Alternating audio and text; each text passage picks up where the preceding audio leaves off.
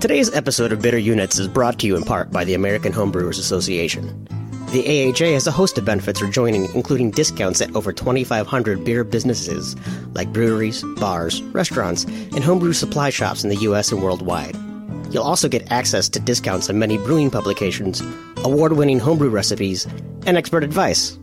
Go to bitterunits.com to learn more.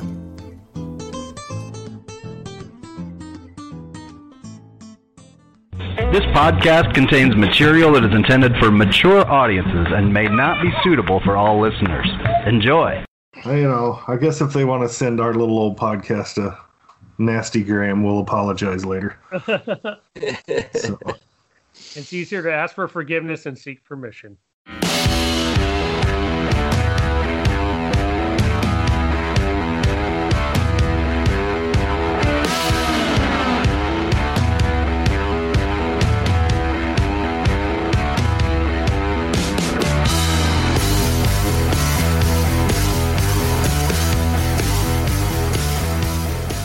Welcome back to the latest edition of Bitter Units, a podcast of the Tailgate Society, the tailgatesociety.com.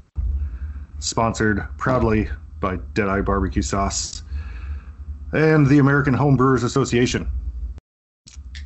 We have our very first repeat guest with us tonight. Um, and that is, if you remember from way back, uh, the man from Deschutes that gave us all the good breaking news the last time he was here, uh, Mr. Neil Stewart. Uh, we also have a second guest, and Tim will tie the two together of why they're here together for us. But Tim, tell us about our other guest.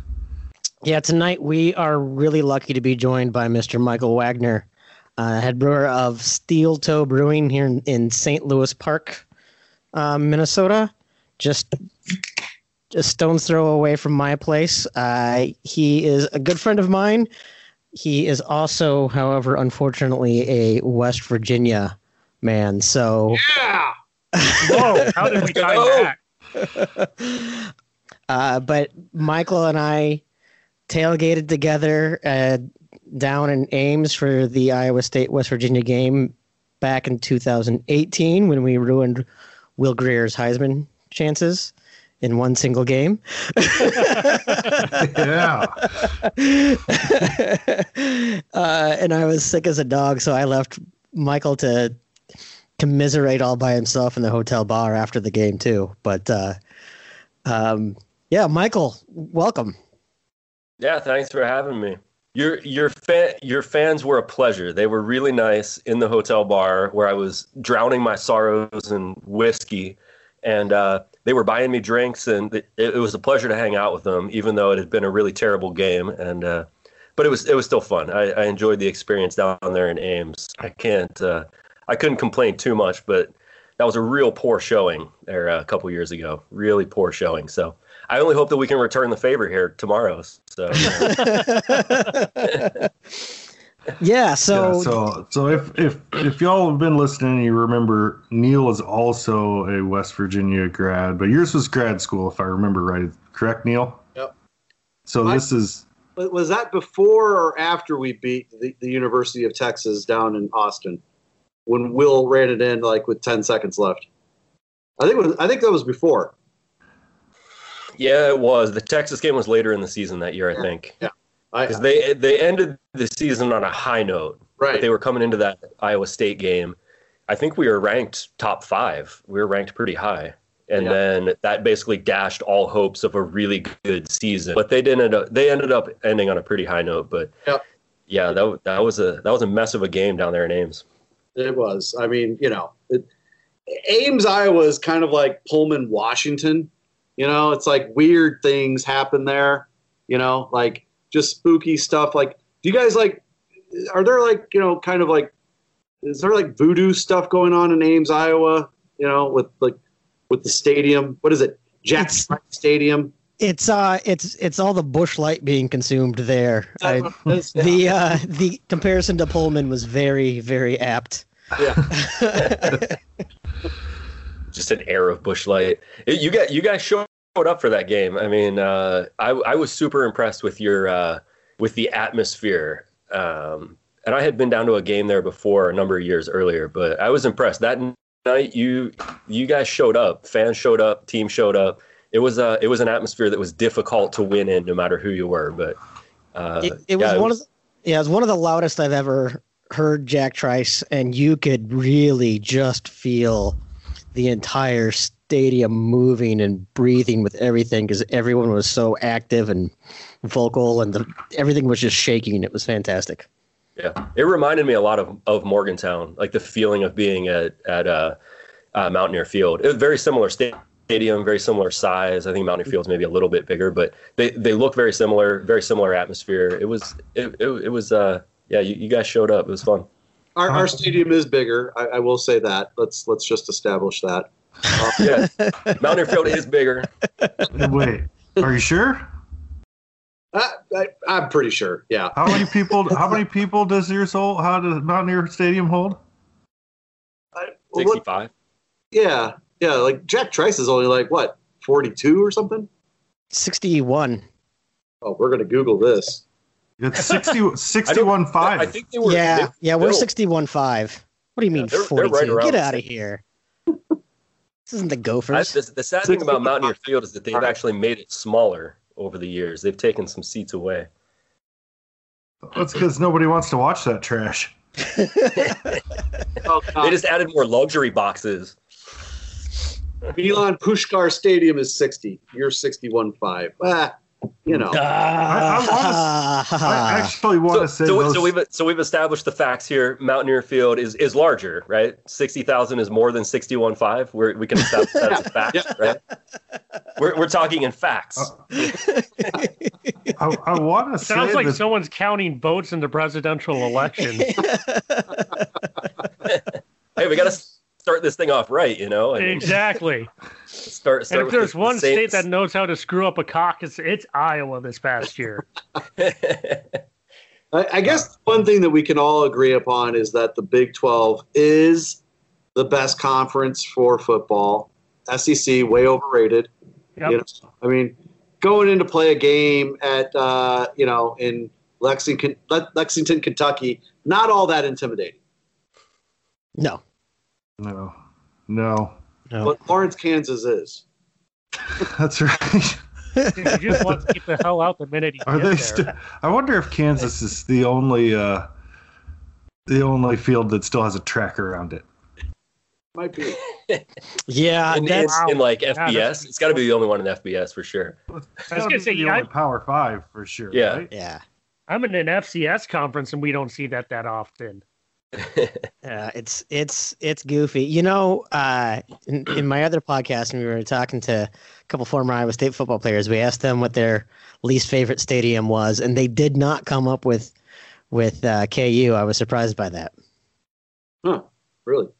Yeah, I, th- I think mostly just because they went there and won and didn't really care. But uh, um, yeah, I no, it certainly I, I've been there. It, it's a it's an experience, I guess. It's not necessarily anything that I need to go back and do again, but I don't know. Going to going to jail and getting arrested is an experience too. So Yeah, doesn't mean you have to do it. Talking exactly. about like tier, tiers of experiences here. yeah, you can go to jail or you can go to a Kansas football game. It's your choice. Uh, I'll just spend the night here. I mean, is it is it legal for us to talk basketball now too? I mean, Nope. Should be season I- season's underway. yeah, Yeah. I think I put out a big claim last time I was on the show. I said that West Virginia was a Final Four team this season. I'm sticking by that, by the way. I'm sticking by it too. I, w- I was I was really disappointed with the Gonzaga game. I think we matched up really well. I think Yeah. that uh, I th- I think that there was there there was one or two scenarios where we should have won that game, and uh, I, I think that t- I think they're going to have a really strong team this year for sure. Yeah. I love this. Team. Yeah, I really considered uh, having Anya surprise drop in on you for that Zags game the other into this podcast. I was like, and our extra special guest Anya really throw a curveball at you. oh, that would have been good. Did you guys see Detroit Mercy took uh, Michigan State to the end? Oh, did they? It was like a four. It was like a four point game in the last closing minutes. Like it was, it was insane. Detroit Mercy actually had a lead at half, and then Michigan State hit like sixty seven percent in the second half to win by like six. But yeah, I don't even know where Detroit Mercy is. I need that. I, if you told me Detroit Mercy, I would have figured that'd be like a WNBA team. You know I'm gonna, I'm gonna guess it's in Detroit. See, is Yeah. Yeah, some some uh, Catholic school in Detroit. Yeah, Uh, Sounds like a Catholic high school. It might be a yeah. Catholic high school. Some of them are better than colleges. It's a hospital rec league team. Yeah, Dick Vitale coached there in the late seventies. Oh, really? there's a there's a uh, there's there's a Pittsburg State in in Kansas though. So yes, there you is. know, you you never know, and a Miami in Ohio. So And there's Detroit a Mercy, sign- for all we know, is in Florida. And there's a sign for Mexico in Kansas as well, or maybe that's Missouri. That's It's Missouri. Missouri. I'm used Missouri. to live. I used to live just outside of there. Okay. But uh, there's yeah, There's a Cairo in Illinois. yes, there is. We You know, uh, Freshies is still tasting pretty darn good. Nice. I'm, I'm enjoying the size seven. Yeah, well, yeah, oh yeah. So yeah, this is actually a beer podcast. I know the last ten minutes may not seem like that, but this is technically a, a beer podcast. Um, Michael, we should probably ask you about that. Uh, why don't you tell us a little bit about Steel Toe? Sure. Um, so uh, yeah, like beginning Steel Toe. Uh, we're in our tenth year uh, here in Minneapolis, suburb St. Louis Park. Uh, Jason Schoenauer, who uh, he's the owner founder, uh, he is a Pelican alum uh, out in Pacific City, Oregon. So a lot of a lot of the influence coming into Steel Toe. He worked at a, uh, a couple breweries before that as well. But uh, you know, the influence of the origins of steel toe certainly come out of out of Pelican, out of that kind of craftsmanship for high quality beer. Um, he, he was with Darron Welch out there. Um, so you know things like size seven, you know that specific beer, you know it certainly is influenced by the Pacific Northwest. You know it's classic West Coast IPA. Uh, it's dry, it's bitter, but it has a really nice backbone of, of malt. It's kind of quintessential, you know, low finishing gravity, big, you know, citrusy hops, orangey character. Um, you know, it's just it it's exactly what you want if you want kind of classic IPA. That's like post post '90s IPA. You know, it's it's not a malt bomb. It doesn't have a bunch of C60 in it, and it's not super caramely, um, but it's just a really nice, clean malt backbone that supports a really kind of big, bright onslaught of citrusy hops. So, but Steel Toe, yeah, I mean, we go back. We're we're we're kind of the we bridge the gap with cla- the classics. I mean, we're definitely a brewery that is founded in tradition. Uh, you know, we do a lot of things the old school way. Uh, oftentimes we say it's the it's not the easy way, um, but we do it, you know, the way that we think is best. Uh, we're a small brewery, but I mean we're not tiny. I mean we're we'll we'll produce well on this year. I don't know our numbers are kind of all over the place, obviously with the pandemic, but um, but I mean, production wise we're around four thousand barrels. Um, we have a canning line. Obviously, you guys got some some cans there. Uh, uh, but yeah, I mean, we we kind of we straddle that line between classic and new, and try to try to stay stay ahead of what's going on. Try to pay attention to what's going on, but we're not, not trying to ride any trend trains. You know, we're not trying to create the new Haze Bro. You know, we're we're trying to do what we do, do it really well, create some new things along the way. You know, do some really delicious pilsners and you know, export stout and, and a lot of IPAs. I mean, it's obviously what sells, so we do a lot of IPAs. But yeah, I mean, Steel Toe is just kind of the we, we like to consider ourselves, you know, we're not like blue collar. Uh, it's not like a blue collar, white collar thing, but the Steel Toe is definitely, you know, we're a hardworking brewery. We have a small crew. Uh, we put in a hard day's work. We enjoy good beer, um, but uh, you know, we we we put in hard work. I mean, we uh, and I think we do things in a in a really solid way. We all have a good beer education. Jason went to Siebel. I went to the American Brewers Guild. You know, we have a, a good education in beer. I've been through BJCP. I did Cicerone stuff back uh, back in I don't know eight nine years ago. So, yeah, it's pretty crazy. It's it's been a fun time. I've been at Steel Toe six years. Um, I came out. I've been in the beer industry about twelve years. Uh, I came out through the retail side and did a bunch of that kind of BJCP stuff that I was talking about, and then then went to brewing school and then got into brewing. Home brewer for I don't know maybe 15 years or so, early 2000s after college. Um, so yeah, I don't. I mean that's uh, that's kind of a, a quick rundown. You know, we have a little tap room and we're just trying to get through this year and do the best we can and, and make excellent beer. You know, it's, it's kind of what we do. Yeah, you know, one of the things that I appreciated, you know, early on, there were a couple of things when when Jason kind of first launched this whole thing. One was just how much of a like a DIY type of person he is, right? Um, he's going to find a way to to solve a problem really kind of with with his knowledge type of thing and i think he he is kind of brought that ethos to what you guys do just in in who he's brought on who who you guys uh, have on your team and the way that you know like you said hardworking um the other thing i would say that i really admired about jason was being very deliberate right so you guys didn't jump into cans right away uh, you guys have been very clear about uh, not growing too much, too fast, too broad, any of those things. Just trying to be really good at what you do. Uh, you're still all self-distributing, right? Yep. Yeah. I mean, all, all those things you said are are very true. We we um, yeah we, we still self we self distribute everything. Uh, I mean, we have a, we have a crew of five people including Jason, that do all work production, all cellar, centrifuging, all packaging, uh, all production management, all that stuff, and deliveries. That's five people. Um, so I mean, we we bang it out. You know, we we do uh, we do a lot of work, but you know, we're rewarded well for it. The the ethos is definitely like you said. I mean, Jason is definitely a do it yourself. Um, you know, if we're able to do it, we will do it ourselves. Um, you know we'll we'll weld and build and and engineer and you know make things work the way that we need them to work um, yeah i mean we got into cans about three and a half years ago. So i mean we were you know five years in six years into the brewery before we got into cans. Um, the good thing about that was that we were able to really buy a whole system i mean from the depalletizer the whole way through and really kind of engineer that so that it was highly efficient uh, instead of kind of piecing it together over the course of years or trying to you know do it from the beginning and just have a filler and do everything by hand.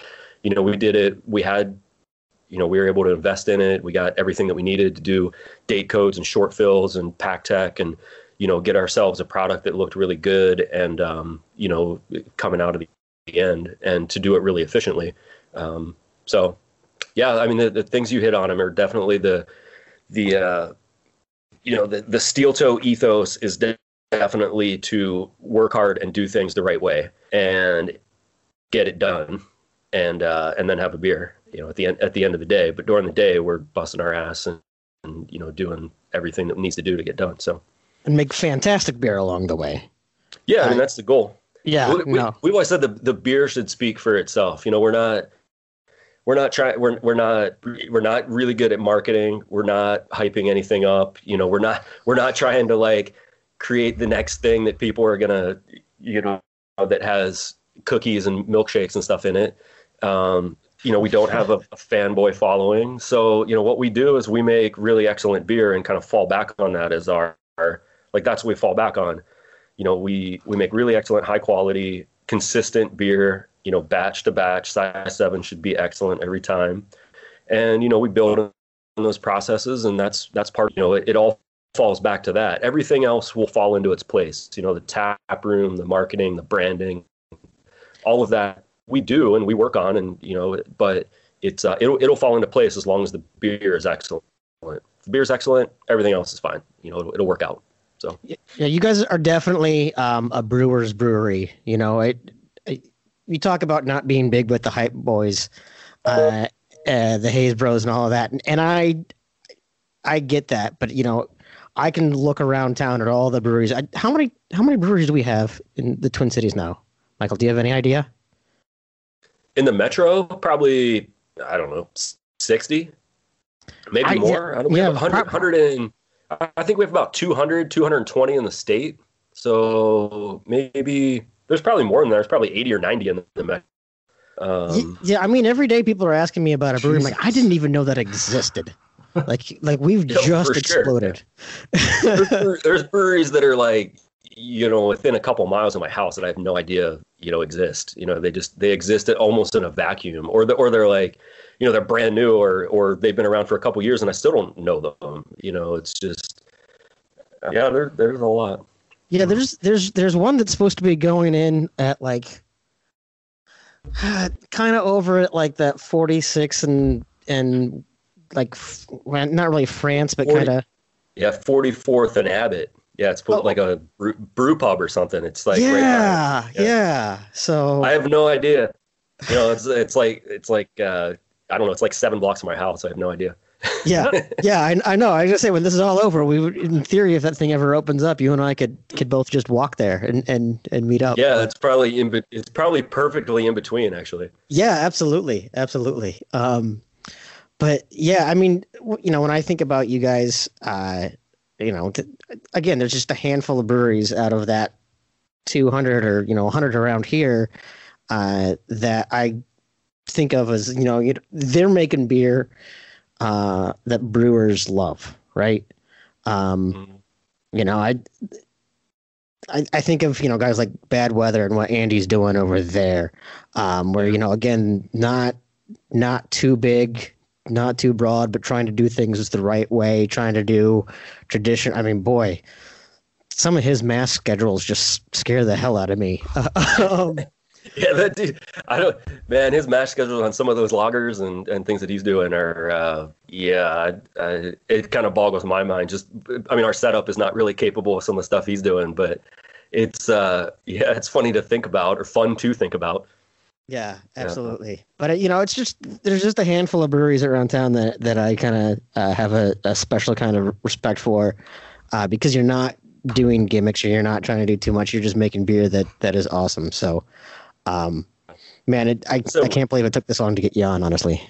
No, it's all good. I appreciate it. It's fun. It's uh I always say that you know, I, I and I think I kind of mentioned it before, like we're always kind of always kind of riding that line. You know, we're definitely a brewer's brewery. I mean, we're brewers brewers. I mean, we're the type of guys that are, you know, we're we're educated in beer. Our background is in is in quality and you know, so I mean, we we brew beer for people who are critical of it as brewers, you know. So we mm-hmm. want you know brewers to come in and be like oh this beer is excellent it's really well brewed you know i can i can tell that the craft of what you're doing you know that that you're that you have processes in place that you're making beer that that's really high quality and that you know that's what we that's what we strive for you know and we're always trying to we're trying to ride that line you know i mean ev- everybody's trying to ride that line i mean you know we're trying to appease you know a, a changing consumer base while Mhm. still maintaining a really solid, you know, consistent fan base who are people who you know expect what we do to be a certain thing, and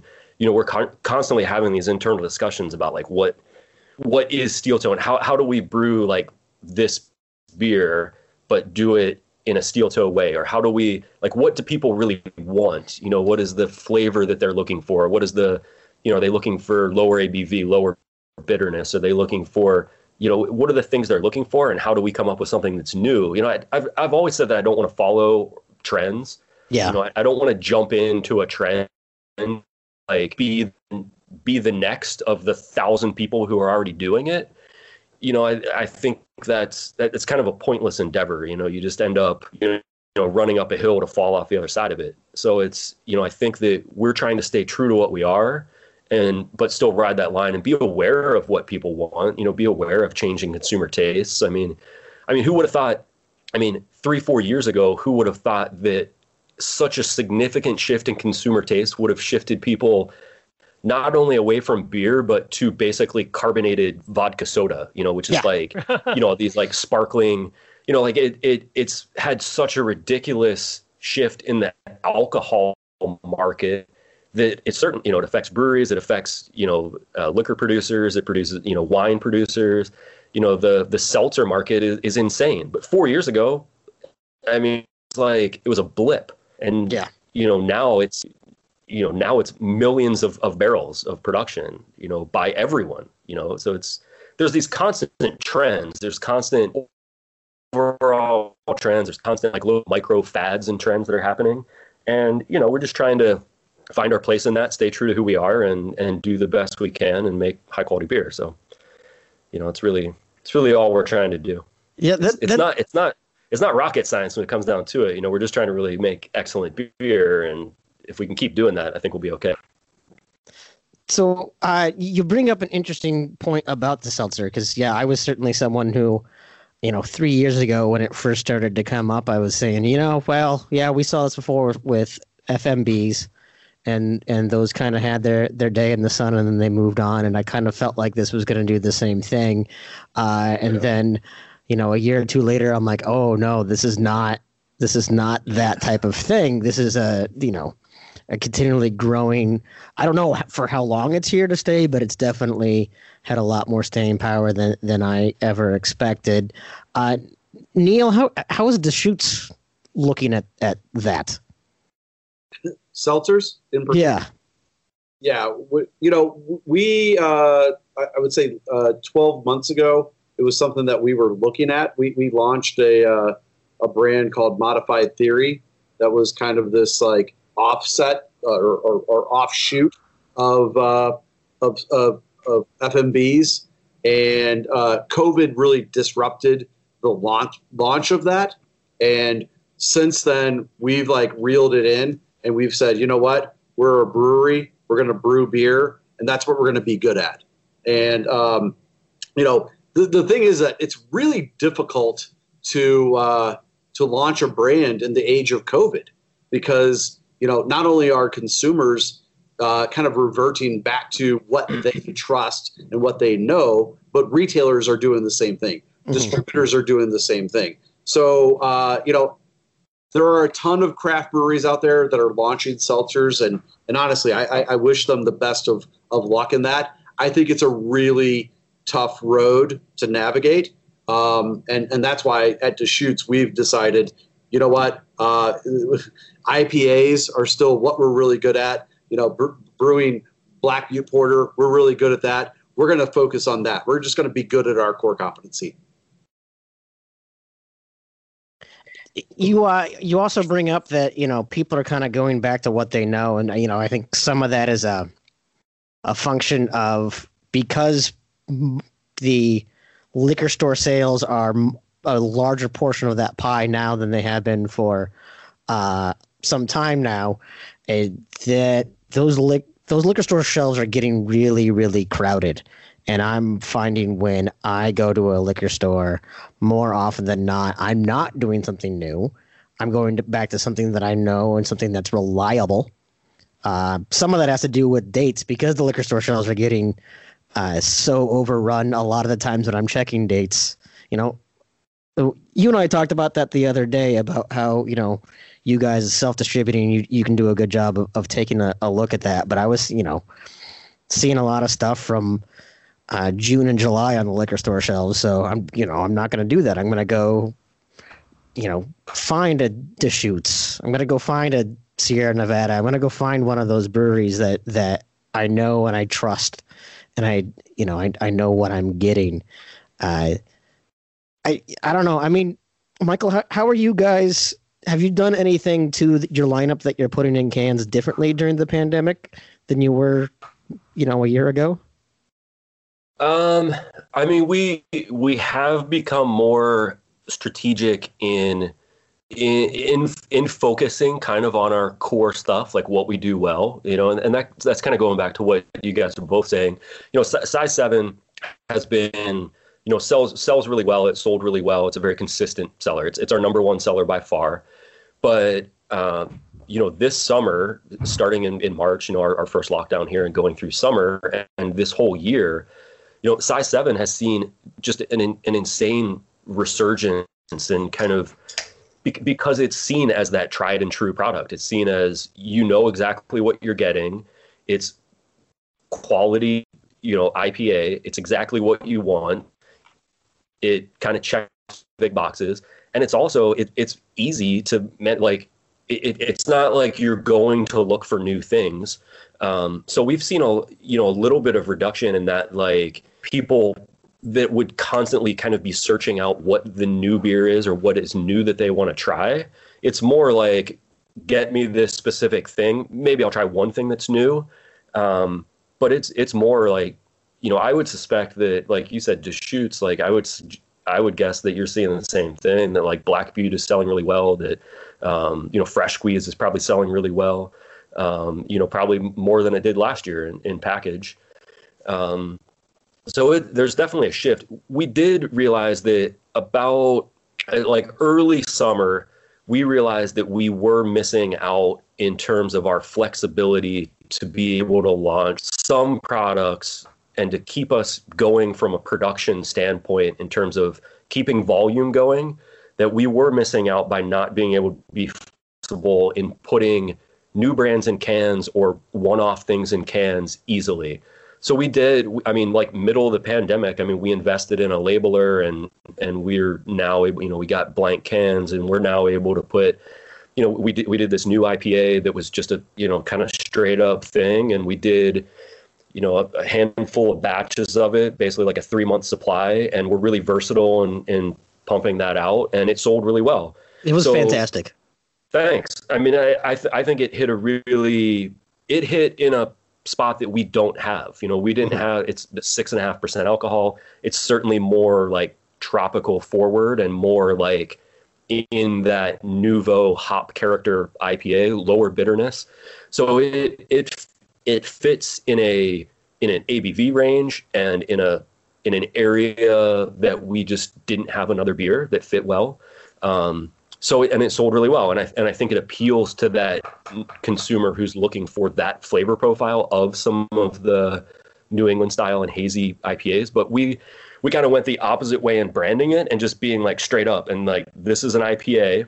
It is what it is, and if you like it, you know, drink it and buy it. And if you don't, then don't. You know, we're we're not going to come out with some, you know, double dry hop kind of shenanigans to try to promote it in some way. We were basically like, this is it. It's straight up.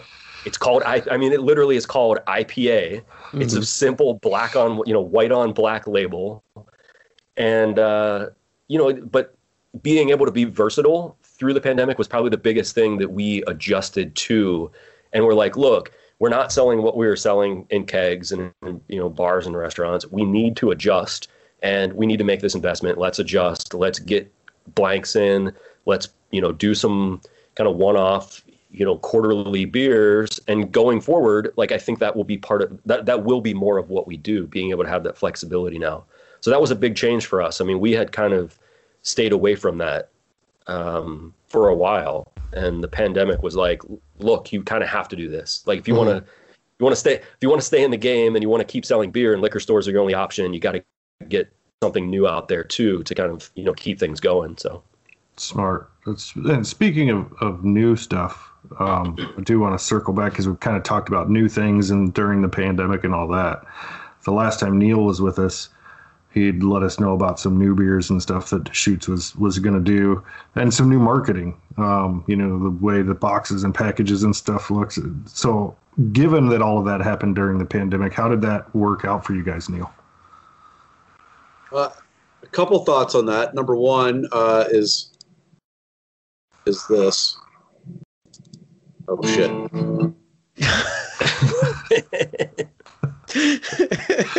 Almost heaven, West Virginia. uh, Excuse my singing. I have a terrible singing voice. Uh, if I could no, play, no, grab hey, my guitar and play along, just, but, you know. It's just so just, just a, isn't it? Soothing, yeah. like nails on a chalkboard. Let's just get into the chorus. Hey, come on, Tim, sing it. Okay.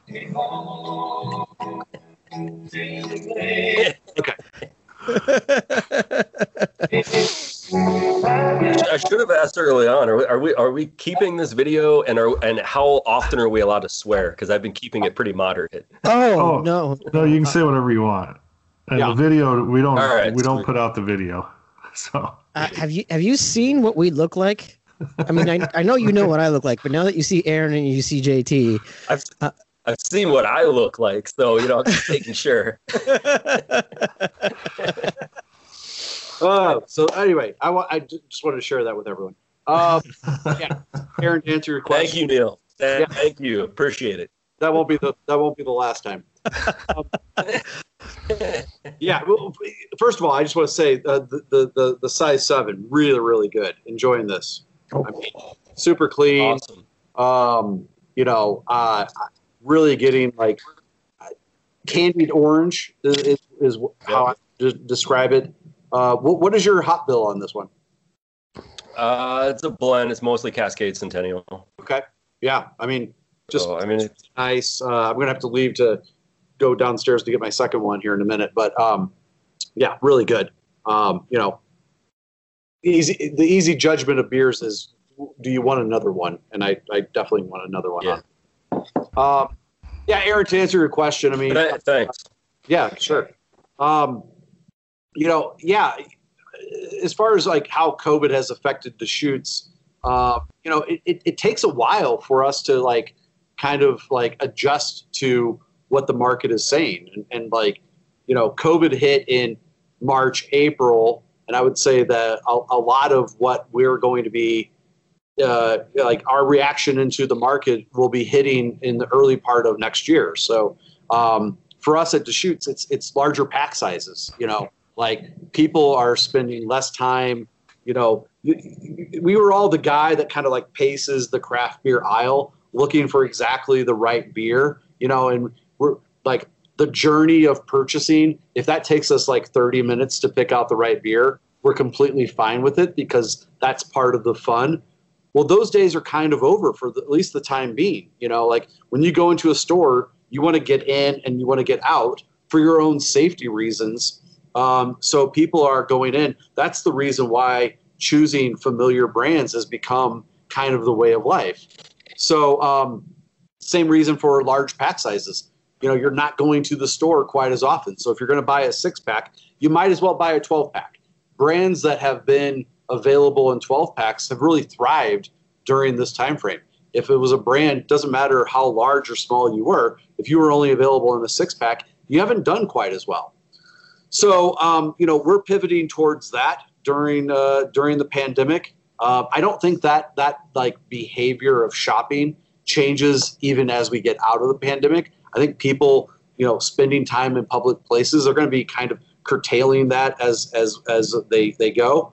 Um, so uh, yeah, you know, like we've what, one of the phrases that I use at Deschutes quite often is we we have to start ha- you know taking the the the, uh, the the opportunities that are standing you know right in front of our face.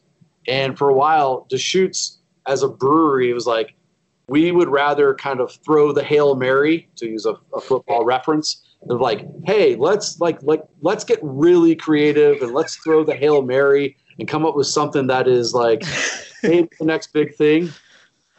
Oh, what is that? uh, That's from the game two years ago. uh, anyway, Keep talking. Keep talking. God, that's horrible. Yeah. Um, you know, so we throw the Hail Mary and, and, and try to come up with the next big thing. And, you know, the reality is that Deschutes is like, like Michael, you called it like a brewer's brewery. And, and that's really what Deschutes is too.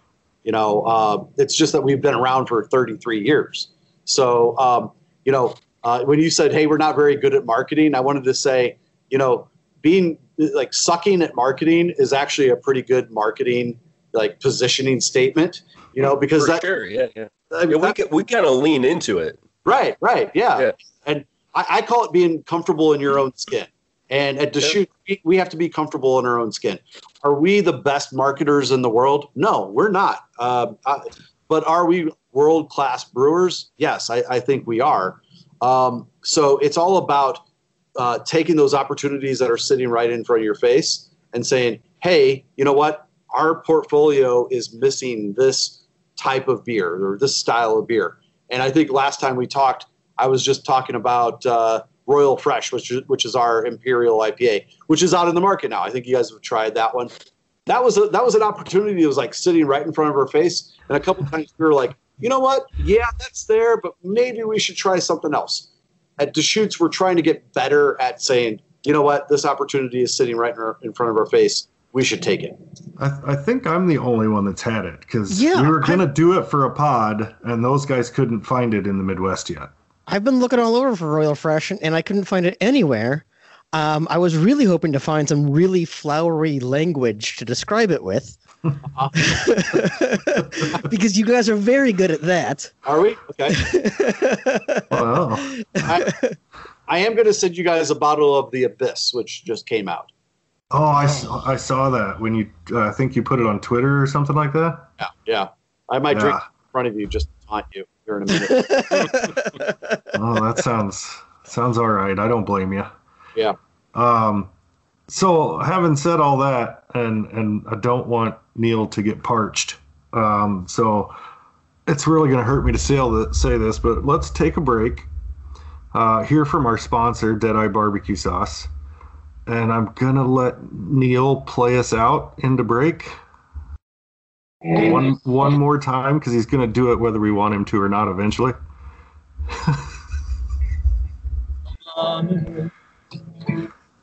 Gather round her. Lady.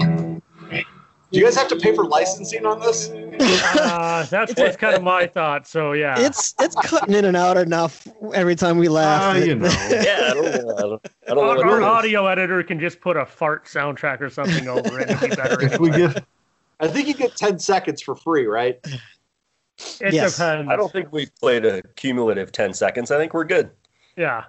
I'm, I, you know, I guess if they want to send our little old podcast a nasty gram, we'll apologize later.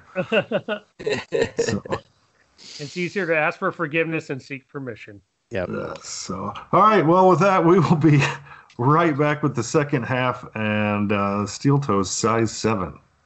Back when I started Deadeye, I knew I wanted to innovate the barbecue game. Since day one, we've offered a premium barbecue product unlike anything else on the market.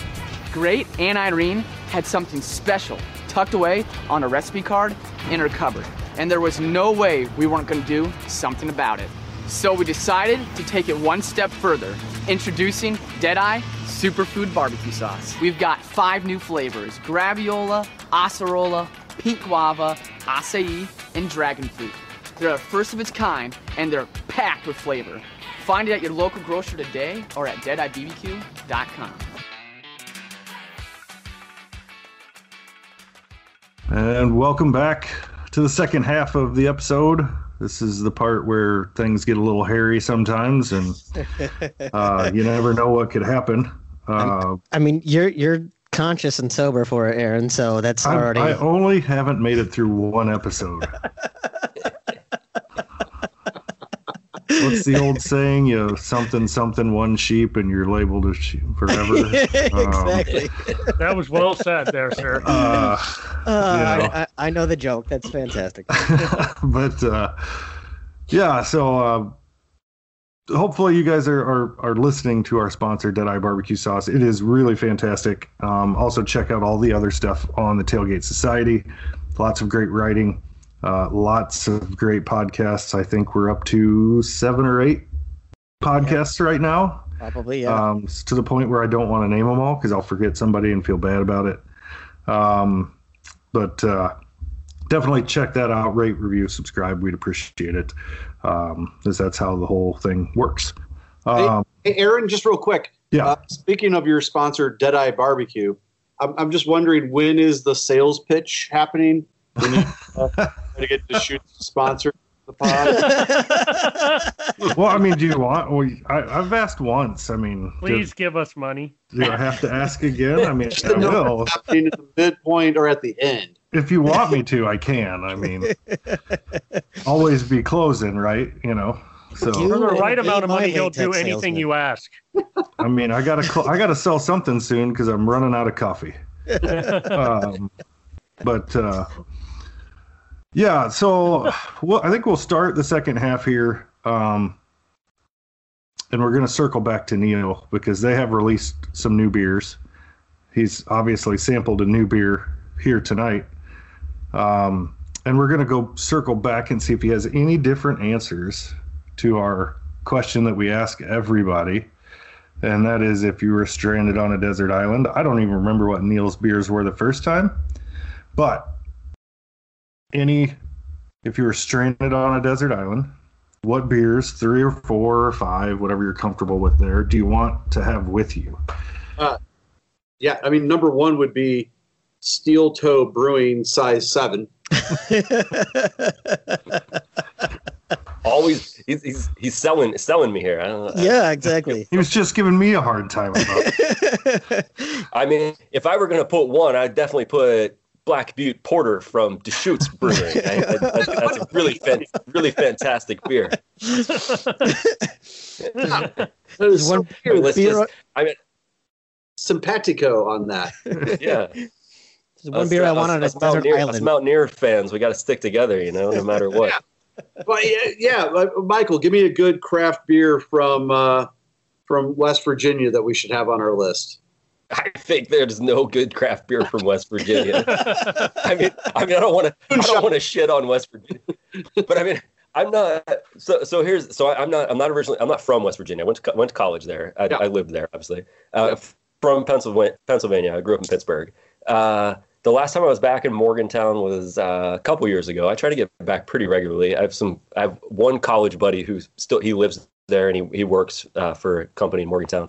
Uh, so I stay with him and go back. We go to a football game every year, or you know when I can get back. But um, yeah, I don't. It's it's pretty abysmal. I mean the, the the craft beer scene in West Virginia is not great. I'm sure there's a couple. I when I was out there, they were trying to sell me on some brewery down in Charleston, which I'm sure was was decent. I'm sure there's a handful of, of decent breweries out there, but I couldn't name one. So if Yeah. I, The, the correct answer would have been IC Light. Yeah. Yeah, I now IC Light. Yeah, being from Pittsburgh, man, IC Light. That's a good one. Yeah. Maybe- Maybe Yuengling, you know, being from Pennsylvania, but drinking it in West Virginia, that could be one that we could throw on, on the list. The other, the other right answer would have been anything that you could flabongo. That, that's definitely true. Well, I, I heard somebody possibly say, but I mean, the best from West Virginia, moonshine. I mean, Yeah. I've been at many a tailgate in Morgantown, and there is some really beautiful moonshine being made.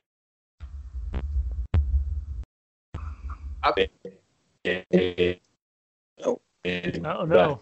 Did, did we lose Went him? Matrix on us. Yeah. Oh, Oh no. you're- Oh, you're back. I think he's back now. So I've never heard the words Did I cut out?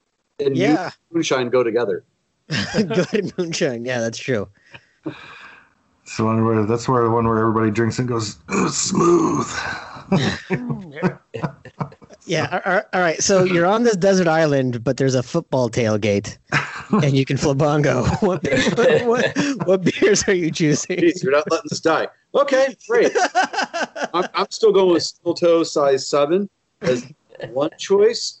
Uh, I'm going to go with Black Butte Porter as my number two, and I'm going to go with uh, yeah, I'm going to go with IC Light as number three. Well, Michael, same question. So, uh, and I mean, we're we're on a desert island, and this desert island has college football, and we're full on going, the, and we're I mean, we're really just tearing down this beer. Yeah. Um, it's it's a riot bowl on a desert island. Here, Yeah. there you go. Yeah. man, I mean, I'd go. Uh, I've got to go with a good pilsner. I mean, I'm, I'm a really big fan of Prima Pils from Victory out in Pennsylvania. That was always a classic of mine. Good, good Americanized German pilsner. So, any, I mean, you can crush some of that. It'll it'll wreck you more than some, but. Uh, let's see, a good cheap one. I'd be crushing some some. Uh, man, I can't believe you said IC Light. That's that's a that's a that's a hell of a choice there. I, I mean, I'm from I'm from Pittsburgh, and we don't even say IC Light. um, um, let's see. Uh, I'm desert island. I'd throw some European thing. on. I'd be I'd be throwing like some saison Dupont or some Orval, you know, down a Flabongo. That would be pretty money. Uh, yeah, a, a, a nice bottle of Orval and just crush that one down. That would be pretty good. Uh, um, Sounds amazing. And, and, and I'm gonna I'm gonna stick with uh, I'm gonna stick with the Black Butte. I mean, Black Butte is beautiful, beautiful porter, and that's a really nice beer. Throw that on there. So I don't know. I probably add a couple more. I, I tend to go classic. You know, I either go classic or I mean, I go. I, I love Pacifico. Pacifico is a money one. You know, if I'm eating some tacos and some burritos, I really want to drink some Pacifico. That's a that's a A game choice right there. I love Pacifico. Yeah. Yeah. Yeah. Have you guys So ever had a there, that's a couple. And Pacifico, I mean, it'd be great on a desert island. So there we go. There's Yeah, there's I like it. four. I like it. Has anyone We ever did an tried episode- Leon?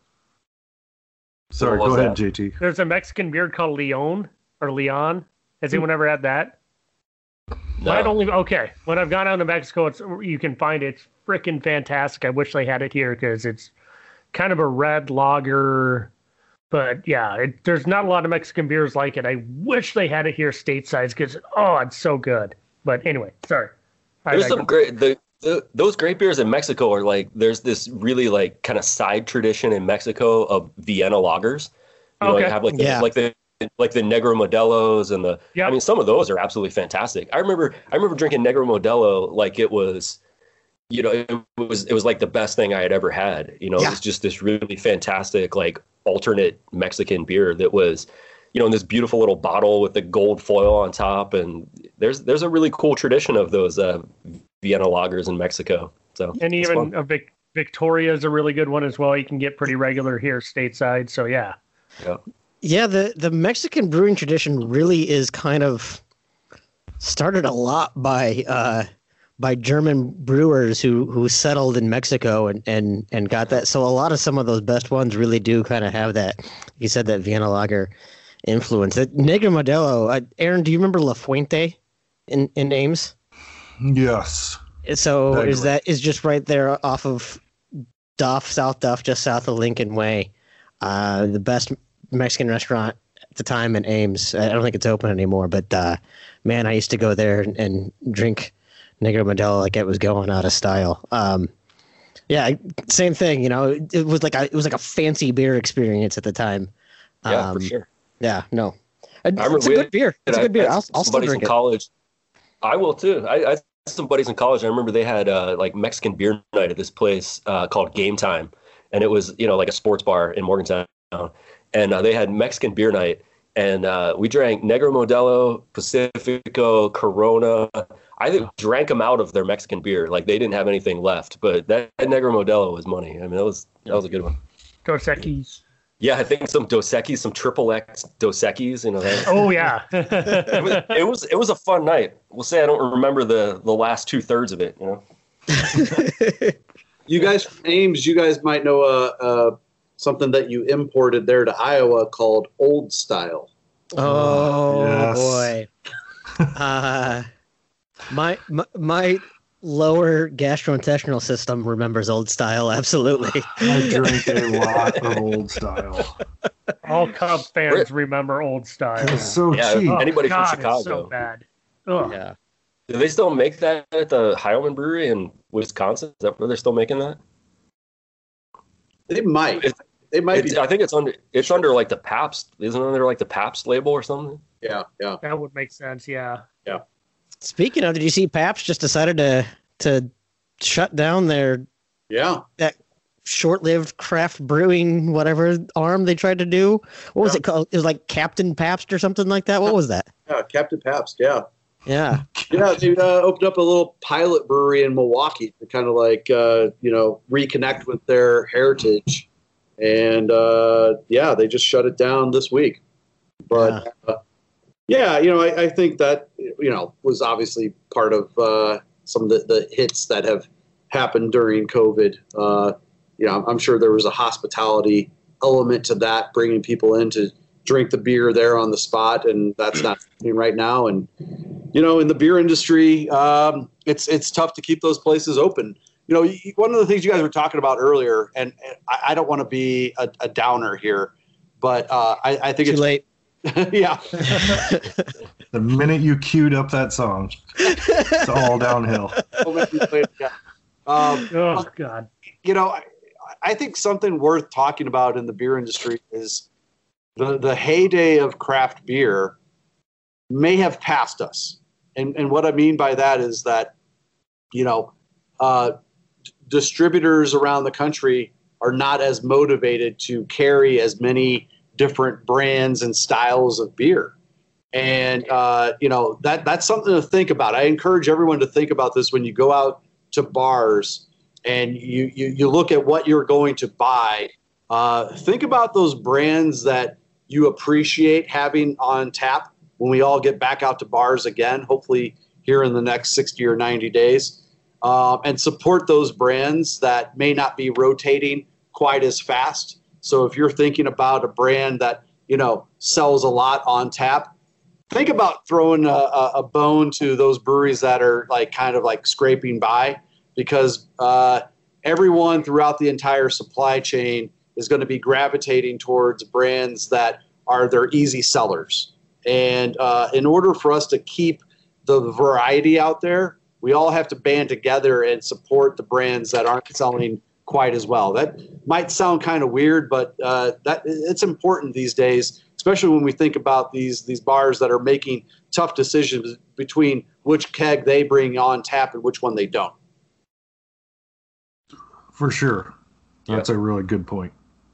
I, um, I agree. I mean, I'll, I'll throw my two cents in there. Like, I think it is, um, you know, with the last three years, we've seen really a leveling of the overall growth in the craft beer sector, craft beer, you know, industry or the, the segment of the alcohol industry. And, you know, really the only part of craft beer that was growing was on site, uh, you know, tap room sales.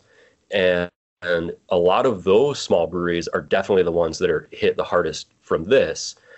So what you had was this, you know, there was this shift already from, you know, to, I mean, put Deschutes in the category with a lot of other large regional breweries, but you have these breweries like Deschutes that were you know, are excellent, excellent breweries, large, larger regional craft breweries that I that were kind of in this position where they were either seeing some declining growth or very, very moderate growth. And then you had these very tiny breweries that were, you know, booming. Just, you know, it was it was where all the all the new kind of interest in the industry was happening. And I think the writing on the wall was already there for kind of this overall downturn in the industry. But this certainly, I mean, COVID certainly stamped it. I mean, it put the it put the the writing on the wall and and said, you, you know, look, this, this isn't going to continue the way that it's been continuing because this last decade has been insane. I mean, you know, we there was a big craft boom in the 90s, but it was nothing compared to the last decade. I mean, this last decade was astronomical growth, and we all kind of saw it coming but this definitely shifted that. And you know, to your point, Neil, it really is.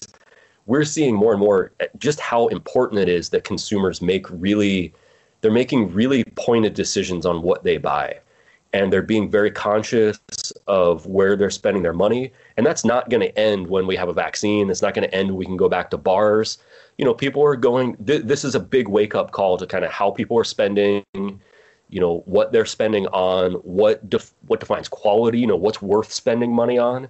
So yeah and and to your point too you know to keep the variety in the market you know if somebody's out there making excellent beer and they're small and they're not you know able to kind of be in you know package or easily into liquor stores you know those are the places go and buy some off sale from their tap room and you know keep going. Because if, if they're making high quality beer we want them to stick around you know, yep. now's the time to now's the time to make that decision because that's where it's going. Yep, going and, and buying a crowler or a growler from your local brewery it means a ton these days. It really does. I mean, these are businesses that are scraping by, and supporting them in a in a non premise account. Uh, if if you like selection, then buy based on that. You know, uh, buy something that might be a little bit out of your comfort zone. It's important. It really is. I keep, I mean, I keep thanking like every day. I mean, I'm just kind of humbled by like we're in a really enviable position to a lot of people in the industry, I think, because we're we're not huge, but I mean we're big enough. So we have a well-established market in the in liquor stores. We're in package, we're in cans. We have a a very you know efficient canning setup, so we can be really you know, we cost effective. We can put beer in a package that was already established. We're a 10 year old brewery, so we're an established brand. Uh, we have off sale, so we can sell stuff out of the tap room. You know, if if we were smaller or bigger, it, it's a it's that would be a really tough position to be in. You know, just kind of managing that. We're still able to be flexible. We can we can adjust and move with things, but we're still well established enough that we we sit in a really enviable position. And I'm, I'm humbled every day, but when people choose to buy, you know, size seven or or provider whatever when, when they choose one of our beers whether they're buying a can in a liquor store or they're coming to buy off sale from our tap room during this whole mess it's i mean that's just fantastic. It, it feels really good and it's uh i i can't state that enough. You know it's um as as much like the downer part of it i mean a lot of this sucks but at the same time like it feels really good to at least feel like we're in an okay position Yeah. um and knowing that a lot of other people aren't. So Yeah. Well, and you guys have had like a real big ping pong this year too, because you had to shut down your, your tap room and only sell off sale, and then you could open up your tap room, and now you- you're going back to shutting it back down again. So it's been Yeah. constantly having to to pivot with that model, uh, which you know, first of all, i it's a challenge for for you guys of you know what am I what I'm brewing for? How much of my kegs are, are dedicated to tap room? How much are, are dedicated to to package? And you know that shift enough is, is enough. But even when you guys got opened back up the after the first shutdown, you know that that tap room, um, uh, traffic wasn't you know wasn't you couldn't relate it in any way to any other time period, right? You know. No, no, it was it was like I mean everything we've done this year from say like you know March whatever March seventh or thirteenth or whatever the first shutdown. Everything that we've done this year has been uh, trying to make things out of stuff that we've never done before. You know, like we we you know to have partial tap room capacity to try to expand tap room capacity to try to move beer in the tap room on, on sale to off sale to pushing all of our volume into you know into packaged beer for liquor stores. It's been a constant rewriting of the book of how i manage production. Like production management from my perspective has been a constant roller coaster of adjustment. And it i mean it's been frustrating and and uh, it's been it's been trying to just try to grasp all of that. You know at, at this point in the year i mean it is it has been much easier because now we at least have some previous months. You know we, we've been shut down before. We know that we can shift things into canning. We know that the taproom sales are, are obviously down. We know that we're seeing some off sale uptick. So we have a much better grasp on it now because we're because we're kind of in like the third edition of it. Um, so it it could be worse but i mean it, we're still learning it as we go. You know it's still a lot of being able to be flexible in in a production atmosphere that's not always very flexible. You know when you're talking about like keeping yeast alive and keeping production going and you know brewing beer and you know stepping up production stepping down production stopping production restarting you know having beer available when it needs to be available. It's we're constantly rewriting the book and it's uh yeah it's it's kind of a whirlwind but we're we're managing. You know i i mostly have my head on forward and i'm figuring it out and sometimes i just go over in the corner and you know cry or something you know you, you brought something up. How quickly can you guys pivot from kegs to canning to tap room? Do you need a couple days? Do you need a couple weeks? How quickly can you guys pivot, and what kind of goes behind that process? Um, I mean, for for us, we and and our size and kind of where we are production, we can pivot within like weeks. Um, you know, larger breweries, it, it's you know months or or even more of like kind of how production is set up and how to adjust that. You know, based on you know fluctuating demand and moving things into package and stuff.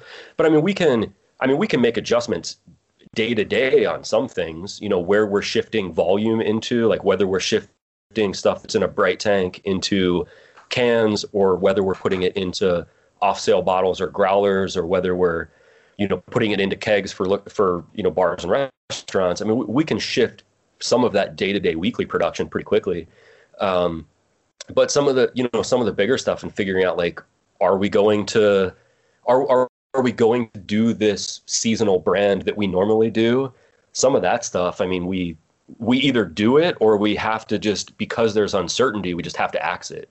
Like there have been a couple of seasonal beers this year that we just didn't do. You know, it, was it just wasn't in the cards. It didn't make sense.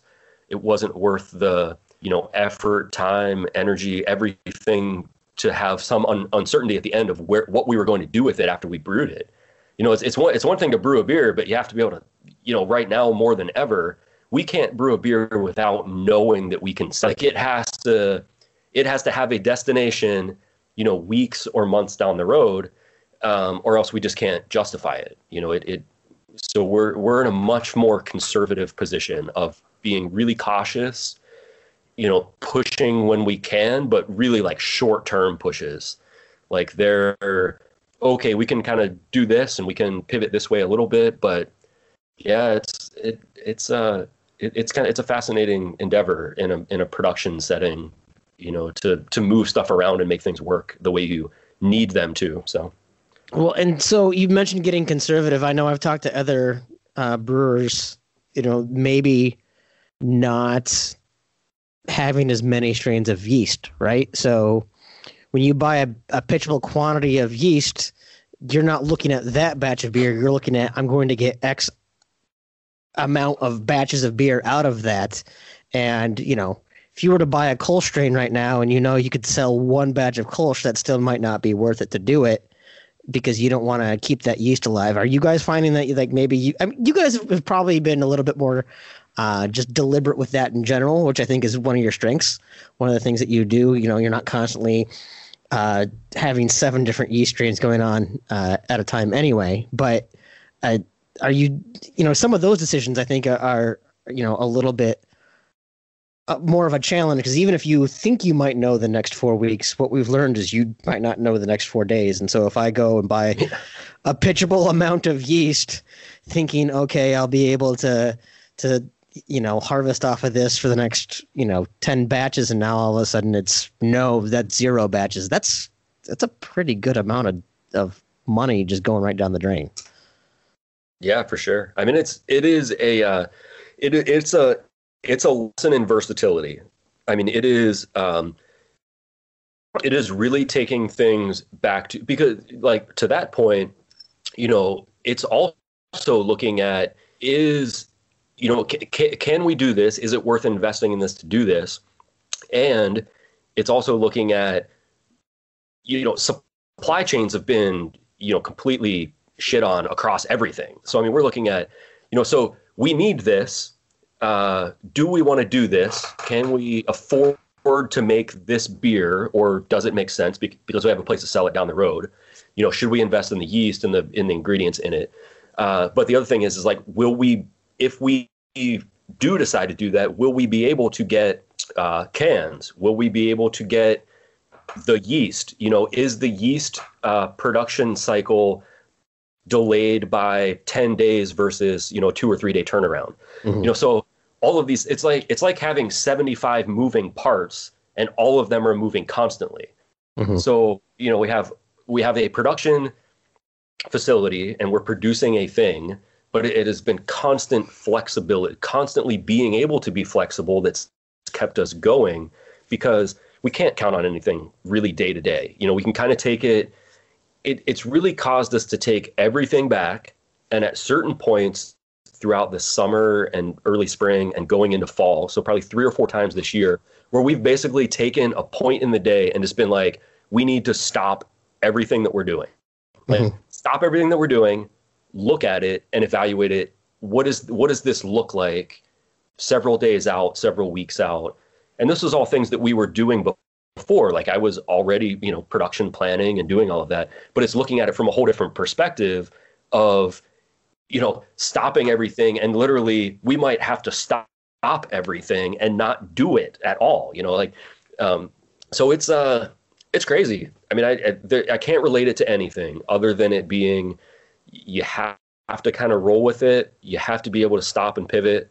Uh, and if you don't, you'll drive yourself mad and you'll, um, it, it's just, yeah, there's just, you're, we're we're just trying to stay in the game. You know, we're we're trying to keep things going and and stay positive and keep it rolling. But it's uh, might- yeah. like you're bringing up so many important points here. Like these are so many like decision points that every brewery is dealing with every day th- this year. Like yeast management, that is stuff that people don't think about. Mhm. And, and I- I'm just curious. Can can you think of a, a a moment this year where you guys were like, where you had to kind of like make a critical decision on like A versus B, like produce one brand versus another. You talked about seasonals on like Mhm. uh, like do you, do you shut that off? Do you do you go with another one? I'm I'm, I'm just curious of like was there a moment this year where you had like just a really critical decision to make that that kind of like like impacted your your business as a whole? Uh, for sure. Yeah, I mean, I, I think we've had we've had several of those moments. Um, you know, to to think of a specific one and one that was it was one of those really tough points. We were coming into the end of summer. We we have a we have a brand that uh, we we brew that's a, a wee heavy. It's a really classic traditional Scotch ale, like strong, you know, Scotch ale, and it's I, I think one of the best beers that we brew. It's it's one of those beers that is just like it's perfect for like late fall into winter, like going into Thanksgiving. And we we won, I don't, we've won like two or we've won two gold medals. I think a silver with it at GABF and World Beer Cup. And I mean, it's it's just a fantastic beer. It one of is. those- It is an amazing beer. Yeah, it's it's called Wee Heavy. I mean, it's it's it's a gorgeous beer. We don't sell a ton of it by volume, but it's a beer that I think has become one of those. It's it's a beer that I define us by, like internally, I define us by it because it is such a well lauded beer um, that it is. It just kind of fits this very specific character of malty, caramely toast. It, it's a beer that very few people are brewing, and I think we do a really excellent version of it. And you know, we were getting into late summer, and we were trying to figure out if if we could, if it made sense for us to brew it. Like looking forward two months, you know, we were at like August, and we were looking forward two months, and we were like, you know, I was looking at things, and I'm like, look, I think I think this whole COVID thing is going to get worse going into fall and winter. And because most people who were, you know, paying attention to things saw that coming, Yep. as we're kind of see, seeing it now. So, you know, we made this really difficult decision to to axe the brand completely. Like it was on our brand calendar. It was, you know, ready to be brewed. And literally the day before we brewed it, I, I had one of those stop moments. I looked at our production calendar. I looked at what we had going. I looked at the projection of when we were going to, you know, get it through the cellar, get it into pa- package, and then get it out to market. And it was like, I don't think this isn't viable. Like we just we can't do it. We have to scrap it for this year. And it sucks, but we have to scrap it. So we did. You know, it's and that's one of of probably several dozen moments similar to that where we've had to make those types of production decisions that are are, are tough, but we've had to do them. You know, you just you look at it and you're like, what else do we do? You know, we if we don't have a place, if we don't have the ability to sell this beer in two months or you know in six to eight weeks when we're going to really be getting it out there, we just can't do it. So I mean, there's a you know specific situation where it, it was really frustrating. You know, it's um, yeah. how about you? Like, what's the No, situation with Deschutes? Deschutes? Uh, I, like, well, I, I just want to say, like, listening to that story is emotional. Like, to to pull the plug on a brand is like it's heart wrenching, right? Like, It sucks. Yeah. like not not only do you just like want to drink that beer once a year, Yeah. but like the, the the raw materials that you've invested in, uh, the the the the promises that you've made to whether that is your your pub staff or to your distributor, like like just listening to that is like gut wrenching to me. Um, I, like and and like hearing that from you, what what that makes me think of is that that's happening a thousand times over with breweries around the country right now. Yeah. Yeah. And for for me, I mean, honestly, that decision that week was probably the easiest decision to make because it was there there was no other option. Like there there wasn't an option of like, sure, we could we could brew it and we can kind of figure it out. Like there was there was no there was just no option. You know, it, it, it wasn't it wasn't yeah we can we can do it. It was it was the easiest decision of the week. It was like no we can't like it, we we have to cut it.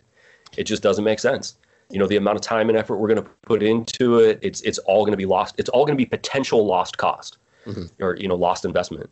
So it's I'm crazy. seeing- and, and and like like I said, like we're we're in a you know, tho- those types of decisions, like like I said, that was a relatively that was an easy decision to make because it was the right decision for the for the business, you know, and for the brewery.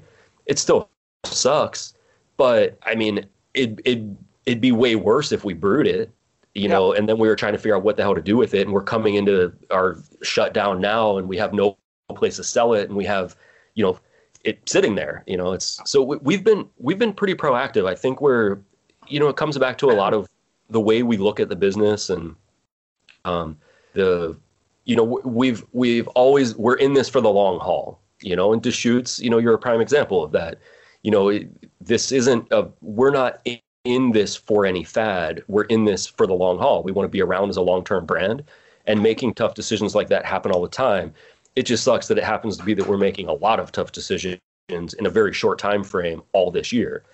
Um, but ultimately you know you, you got to do it. If you want to keep things going got to do it. Yeah, I mean, I'm still getting questions from from people of, "Hey, do you have any idea if anyone has a spare pallet of cans? If anyone has uh, a a good pitch of Chico available that I can, you know, like there's still a lot of that going on because I'm hearing a lot of breweries, you know, it's like, hey, you know what? We got that brewed and it's sitting in the bright, and we want to get uh, another. You know, there's this batch that's on the schedule that's supposed to be in there, but I don't have cans to get this bright emptied. So what do I do? You know, uh, if I can't get this batch empty, I can't free up that fermenter, which can't get this other thing, and so it just has this big cascading effect. Um, so, uh, what's For that, all you brewers there, you mentioned that you invested in all the raw ingredients to make the beer. Then you don't make the beer. What do you do with the raw ingredients then? Do you sell it to another brewery? Do you invest it in another beer you just try on a one off? Or what, what happens with that raw ingredient then? Yeah, I mean, we we pivoted, so we were basically able to, you know, kind of break the, you know, the the malt bill, you know, the the build for that beer. we're able to kind of break it up and shift it into other th- things, you know, in in kind of a way that made sense. Um, but There might be some a lot of recipe tweaks you're seeing on some of your favorite beers, JT. Okay, okay. and I mean, we I just every we- every we- pivot we say reminds me of Ross on Friends. But anyway, pivot, pivot. and some some of it, it, like we just you know some of it we've had to eat. Like we had a couple Okay. of you know beers that we were you know we we still have malt sitting around from beers that we were supposed to brew that you know we'll either use it or we'll have to scrap it. You know we'll Yeah. we'll get to a point. But I mean, luckily malt is you know we mo- most of the specialty malts and things that we're using on some on these. uh uh, seasonal beers are in bag, and I mean they're good, you know, 12 to 18 months or so. I mean we're not, and and we we have it in a, a good, you know, controlled storage environment. So you know we're not. It, it, it's not like because we didn't brew that beer, like that's completely wasted raw materials. Like we can either pivot some of it, or we can utilize it in a different way, even even down the road, you know, into next year. So and even if then you lose one ingredient, yeah, I lost one ingredient. But if we go forward with the beer, I'm going to use seven, eight, 10, 12 more that I lose money on too. Yeah. So I lose money on one thing as opposed to 12 things. Yeah. The bottom line Yeah. matters. Plus, you've And I already mean, paid for it anyway. So Yeah. Well, you Yeah. get so so you get you get raw materials in the building to brew something, and you're invested about five percent of the way. And then Mm-hmm. the second that you press the button to start milling in, and you start mashing in that batch, you just got to about thirty or forty percent of the way. Yep. You know, I mean, it, you know, all the costs continually kind of snowball into things that are you know built. I mean, we you know obviously there's a lot of costs involved in making beer. You know, but once once you press that button to start it, the the costs start racking up. You know, there's Yeah. time and effort, energy to process, transfer, package. You know, all those things are are really what what are all the costs of the beer. The raw materials. You look at it. I mean, hops are one thing, but you look at malt and you know the amount and that kind of stuff going into beer. I mean, those those raw materials are pretty minimal. It's it's once you get the beer into process that you're really spending a lot of you know there's a lot of cost in it. yeah, and cost and time and money and all that. It's it's an old adage. I, I basically help run a I do run a small company, and yeah, sometimes you've got to lose a little bit of money, but the time and energy you'd waste on making a little bit of money, you just got to say, you know what, it's just not worth it. You got to cut your nose, to, you know, cut off your nose to save your face, as they say. I mean, it's hard to do when you disappoint people, but at the end of the day, it's about the bottom line. It's about what's best for everybody. Yep. I I'll tell you. So it's so important right now for for breweries and uh, I'll, I'll say companies, but but you know this is a beer podcast, so let's talk about breweries. It's so important for breweries to make fast decisions. I mean, whether this is your food and beverage business, your on your on sale business, how you're managing those raw materials. If you're if you're you know selling those to other breweries, I mean, Tim, you talked about a pitch of uh, you know uh, yeast. You know, like it, that that stuff is so important right now. That is how breweries and businesses are going to survive. You have to adapt. You have to be fast. You cannot pause one minute. You have to adapt as fast as possible. You have to adapt your cost structure. If you if you wait too long, you will fail. Yep. I mean, Yeah. shit is real right now. It, it, it like you just cannot pause one second. Yeah. to, to, to bring it back and get on a on a little positive note, and that like that immediate decision, yeah, good, good, good looking size seven. pivot, pivot. So so the the pivot to something positive. So we were so and making fast making fast decisions. So you know this pandemic hit like right at prime time to start brewing like summer seasonals and, and stuff and ramping up production. Because I mean i here in Minnesota we get like three days of summer. So, you know, so so I mean you, you get to like March and you have to and you start ramping up like we're ramping up production because you have patios and outdoor you know bars and restaurants and and all kinds of activities that you that we saw a lot of volume over summer so you know the way that this pandemic hit and the way that our initial closure happened in Minnesota could not have been more fortuitous for us in that we were on the brink of making like 350 barrels of beer like Mhm. on the brink of doing like back-to-back productions over like a 7 to 10 day period and ramping up production into spring and going into summer with seasonals and additional production. And when that shutdown first notice happened talking about making fast deci- decisions we we sat down and over the course of several hours basically decided to stop everything. We stopped everything. So over the course if, if it would have happened a week later just by t- timing like just by fortuitous timing if the shutdown would have happened a week later we would have had we would have had hundreds of barrels of beer that we would have had nowhere to sell so Mhm. luckily the timing worked out really well for us. I know that that timing worked out poorly for a lot of other breweries that were already you know months ahead of their production schedules you know going into seasonals and package and, and summer stuff. So that's another thing where I, I i'm i'm very thankful that our size brewery that we were you know we we get up to where we kind of start to ramp things up and we're several weeks out not months out. So it worked out really well for for us early on and i'm i'm very thankful for that. It it sucked initially but to stop that and not have all that beer sitting in fermenters and and have to figure out what to do with it or have to dump it or have to you know whatever may have happened was super lucky. I mean we were there was uh, there was some luck involved there or i'll take you know I'll, I'll take the credit for it i don't know it's good well, well, why don't we go ahead and get into our tasting? So there's oh something you yeah, can oh yeah. The you beer- can there, there is a tasting we do here. Uh, for something you can take credit. Wait, if anyone taste still has any left. Um, I do, I do actually. I still have a whole nother, whole nother can. I've been such a good person today about not drinking it too Yeah. fast.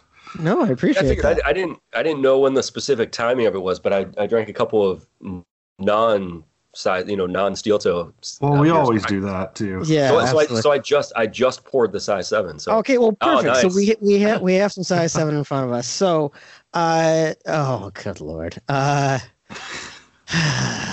um, So I made sure to wear my my WVU shirt. yeah, no, I I thought kind I had a kind of expected that. Uh, one yeah, of the I, I, 40 I that I don't own. even have an Iowa State hat down here with me. Um, I'm neutral on this. I just cheer for a team that you don't want to play in basketball anymore. So um, well, you, you and I is what zero and three, so I don't think they want to play anyone. Um, one and three now. So Oh, okay. um, so, so Michael, the way we kind of go through our, our our tasting is kind of the classic appearance, aroma, uh, taste, mouth, feel, finish type of thing. Yep. We really, you know, I just kind of ask everyone. Uh, first of all, uh, what are you seeing and, and what are you smelling? What I see, what I see, I've had this sitting here for a while, and there's still a nice head on this. There's still maybe a couple sunmade heads on this. I mean, we've been talking for probably maybe 30 minutes or so on the second half, 20, 30 minutes. Uh, the appearance, it is very clear uh, for a pale ale. You can see through it. it. It's not like some of the other ones we had that's really dirty or cloudy looking. You can see right through it. Whatever you're looking at, it's going to be pretty clear. Uh, to I'll let Aaron have his line later of what it looks like. It's what he always says is Aaron. Looks like beer. There you go. Yes, it does. and actually, for once, I actually Wait, get a smell out of this. And believe it or not, Tim. No, no, fantastic. Um, It's it's- Can I, can I do a fu- fun little fun little side note here? So Yes. J- Jason, who I mentioned, our owner and uh, uh, founder at Steel Toe, we were out in uh, at GABF in Denver. This is maybe three or four years ago, and uh, we were at uh, I, I can't remember the name of the place. I, a lot of people go there. It's a little like German restaurant in uh, in Denver, and uh, we had, had been drinking all this you know fatty stuff, eh, fad not fatty. Um, but Ryan you know, kind of what what what what was po- what was popular, and we went to this little German place, and we were drinking uh, Augustiner Pilsner, and uh, I looked at him and I was like, "This beer tastes like beer." You know, to, to your to your this uh, this be- it looks like beer. You know, yeah, exactly. I think that's the Rhein Haus. Was it the Rhein Haus? Rhinehouse, yeah, yeah, yeah, Rhein Haus. yeah. I only know that because I'm a diehard Avs fan, and that's one of the advertisers for a podcast I listen to. So yeah, No, it's it, it. That's a great place. Is it? I'll check it out when I can get Yeah, back. to it. yeah. Do it. Do it. So uh, you know, tacking on to what JT said is all very accurate, um, and it's also a it's a nice copper, golden copper Yeah. color, which Yeah, is something that he what- that's hadn't mentioned was for, so. with the color. Um, as he said, with with it being 30 minutes or so that it's been sitting here, I'm still getting some release of bubbles coming up through the beer, um, which is you know was nice. Um, but uh, yeah, so other than that, he pretty well nailed the appearance side of it. And since JT can smell, uh, he'll let him start with that this time. Oh, I can smell it. Just trying to describe what I smell is going to be the hard part. Uh, dank is dank a right word? I like. It's a very pleasant smell. Like it's pungent, but I enjoy it. If that makes sense. Sure. Did you guys all get the these cans are from? Is it the November seventeenth can? Yes. Yeah. That's Yeah. the the eleven seventeen. There's, Well, yeah, I, I, I preface a lot of what I say with I could be totally wrong. And once again, I could be totally wrong here. But there's something, there's some kind of, if you get a big, deep whiff of it, there's some kind of sweetness. It's that it's that that kind of orange or, orange marmaladed candied orange type of thing that Neil was Yeah, talking maybe, about. but That's what I'm getting. Yep. Yeah. I Yeah, definitely see get that. get that if I get a, a nice full nose full of it. It's uh that sweetness is is definitely in there. I, I always say that you you can't be wrong in what you're smelling and tasting because you're the only one that can smell and ta- taste what you're smelling and tasting. You So, haven't met me. However, you no, no but M- Michael, that, Michael, that's fine. JT is often wrong though, so it's okay to get to just tell him he's wrong. I So- usually so- can't smell. so- So, yeah.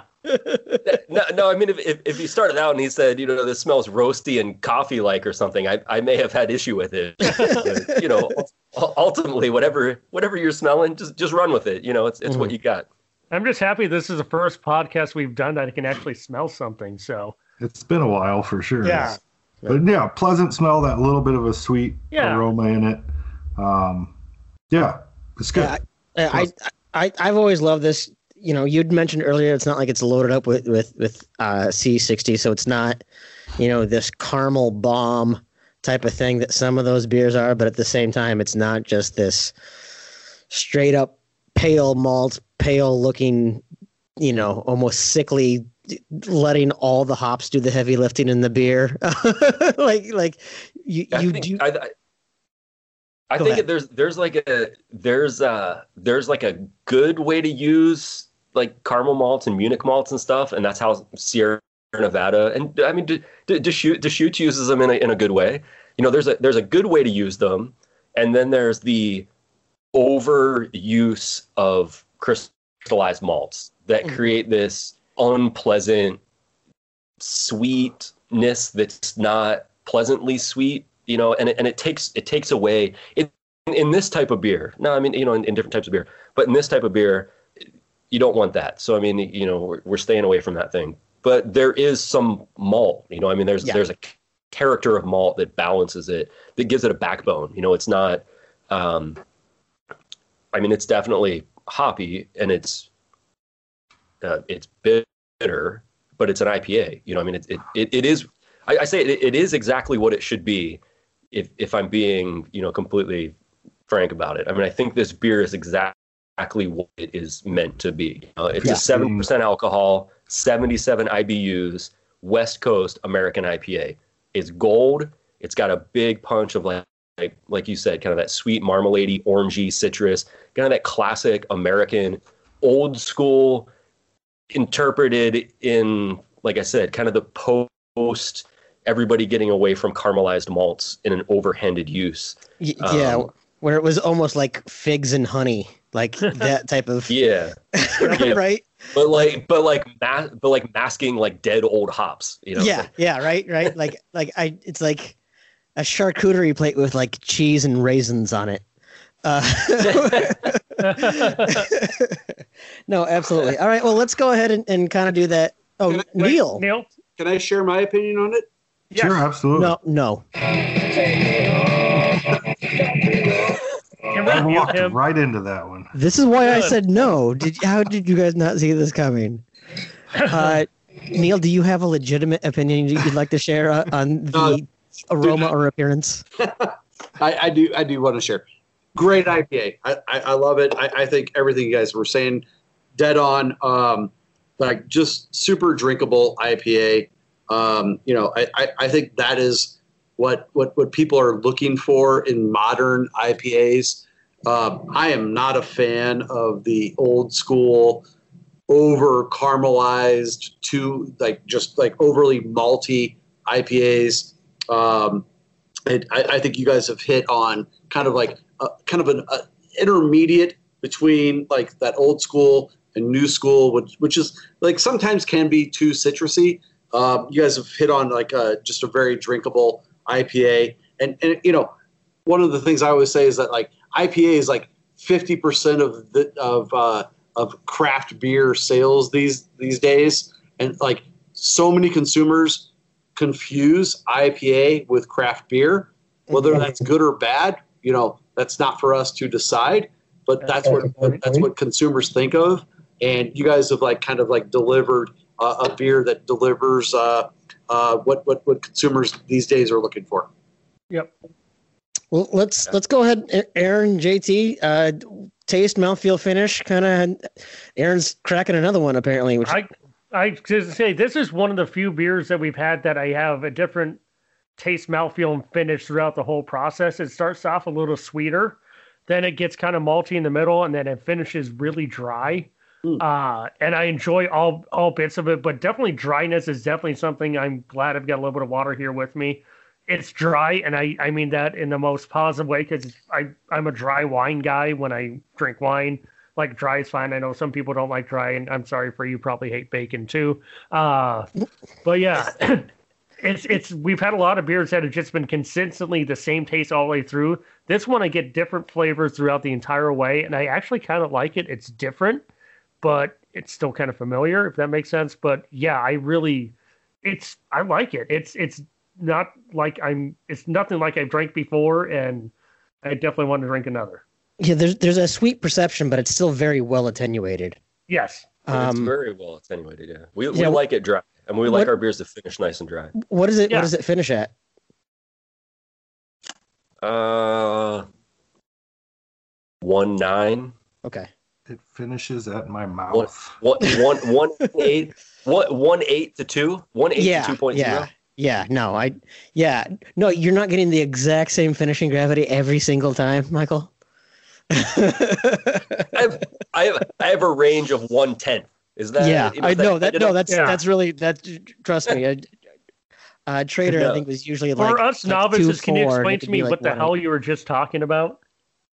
It's I mean so so the percent so I, I uh, and I was so I was speaking to Tim there and kind of played so it's Plato terms but as Okay. like a percent so as as a percentage of attenuation so the the hundred percent of uh, of sugars that are available for fermentation that can make alcohol uh, we ferment about eighty six to eighty seven percent of them so that that residual like 13% of, of residual sugars are what give you the presence of sweetness Okay. Um, okay. Okay. so that that's kind of like the that's attenuation but I, I was speaking in terms of like gravity which is like the actual number of like dissolved sugar or you know i don't just try to speak in terms it starts at a number up here Yeah, it it's, starts at a number up here and it finishes at a number down here and then that percentage is what i'm now talking about Yeah, it's, Okay. it's it's a scale, so yeah, no, it, it Yeah.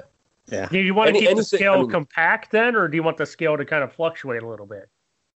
No, we want it to be the same every time. I mean, we Okay, want the start, we want the starting gravity to be the same and the finishing gravity to be the same, and that that's a that's a product of the way that we mash the beer, the way that we process the beer through the brew house, the yeast that we're using. So the the process the process of all of that is giving us a reliable uh, number to start and a reliable number to finish, so that we have a consistent alcohol every time. Gotcha. So- okay, that makes sense. And it, I mean, any anything that's anything that's above eighty five percent attenuation as a percentage is going to be. I mean, the perception is going to be dry, and then I mean, you add in hops that are bitter and and lend some significant dryness on the palate. I mean, that's certainly going to lend that as well. And, a- and a lot of a lot of all that perception, is- a lot of it is perception, and then a lot of it is the actual numbers. So yeah. So uh, then this this finishes more like the divided sky Mhm. that we had, the dry, um, Yeah. which is from Four Hands, a rye IPA that we we did a couple of weeks ago. God, um, IPAs are awesome. Yeah. Finish finishes more like that, which I really like. I um, like JT on the dry side of wines and everything else. Um, there is that bit of bitterness in this, but because it gets cut by that sweetness a little bit, it's not. Even though it's 77 IBU, I think you said it's not. Yep. It's not super bitter. Um, is there? Probably sound like an idiot here. Maybe. Is there any? Mo- there's no mosaic in this, is there? Okay. there, I've- there is I've- not. Sorry, I'm like I, I no no I, yeah. I mean, for the people out there, she Yeah, was shaking I'm- his head no. mo- moving Um, my head like people people see me. Yeah. Yeah, and I, and I asked that because it's I've started to pick up on that that specific flavor of mosaic when I get beers that have that in it. Um, and I'm not, you know, maybe the biggest fan of that all the time, uh, personally. But uh, this, I was like, this is not that really piney, you know, heavy punch in the face bitterness that I seem to have in beers that have that in it most of the time. So- Mosaic is good, but it seems to be overdone.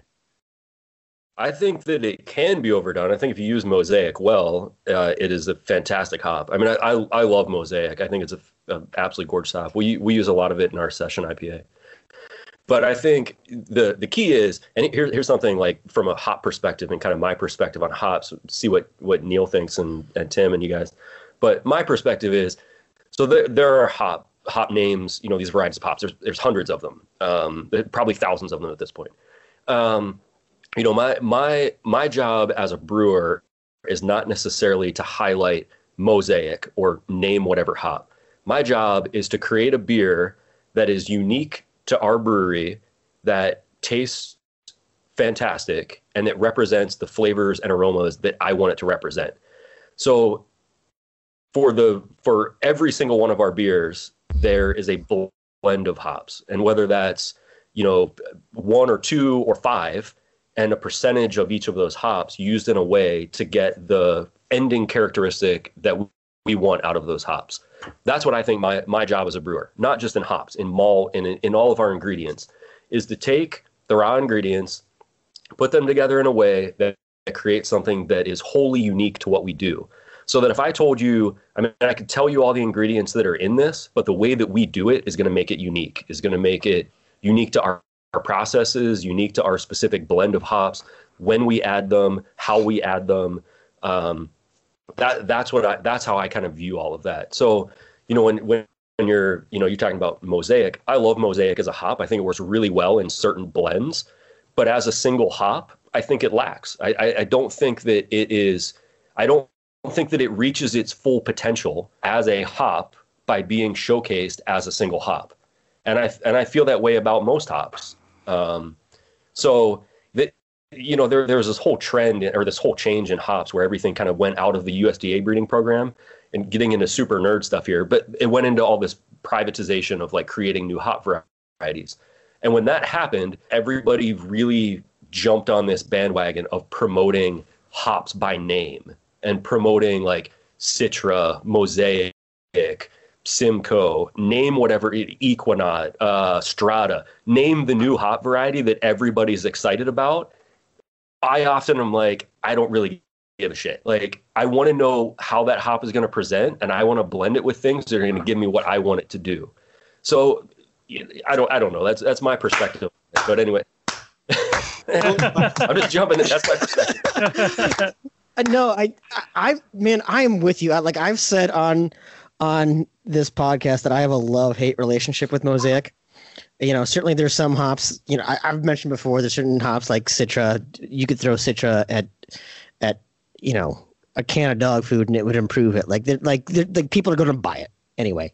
Like, there's certain things that you can do, but, but, man, I if you knew how many times I changed the hops, um and the head brewer before me and probably the head brewer after me and and trader the number of times that, like that used to have no ctz and had a ton of galaxy and now it has no galaxy and a ton of ctz and those hops aren't similar in any way shape or form but the way you kind of uh, slowly kind of make adjustments or what you're really trying to highlight. You know, if I can step up the Citra, I can back off the Galaxy. And some of that's just by nature of what do we have on, on contract and the fact that Galaxy was like 44 bucks a pound on the freaking uh, secondary market. And, you know, like some of those other things.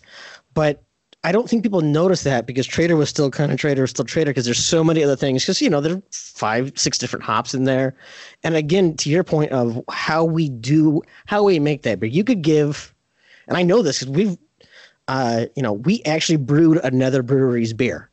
Uh, you give three breweries the same recipe, same instructions from start to finish, and you're still going to end up with three different beers.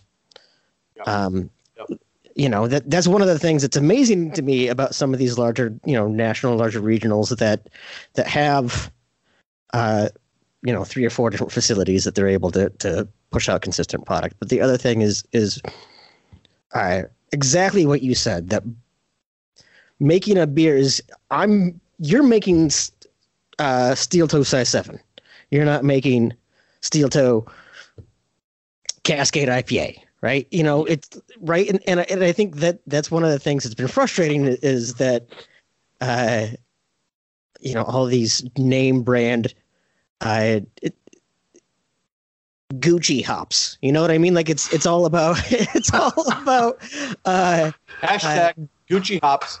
Yeah, yeah. Um, ah, shit. Yeah, I'm. Yeah, I'm claiming that trademark right now. Gucci hops. Uh, it's on. But, it's on record. WAC.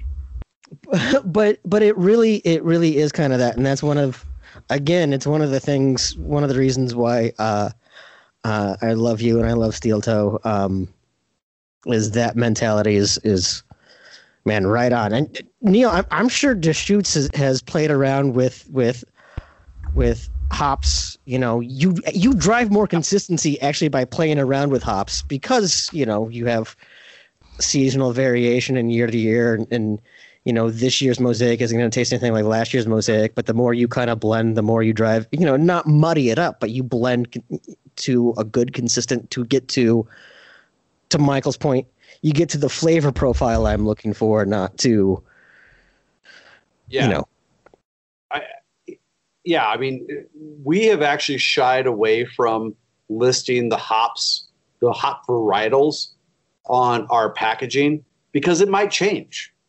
And that doesn't mean that the taste profile is going to change. That mm-hmm. means that the, the, the brewers are, are tweaking the recipe to deliver the, the taste profile that we want.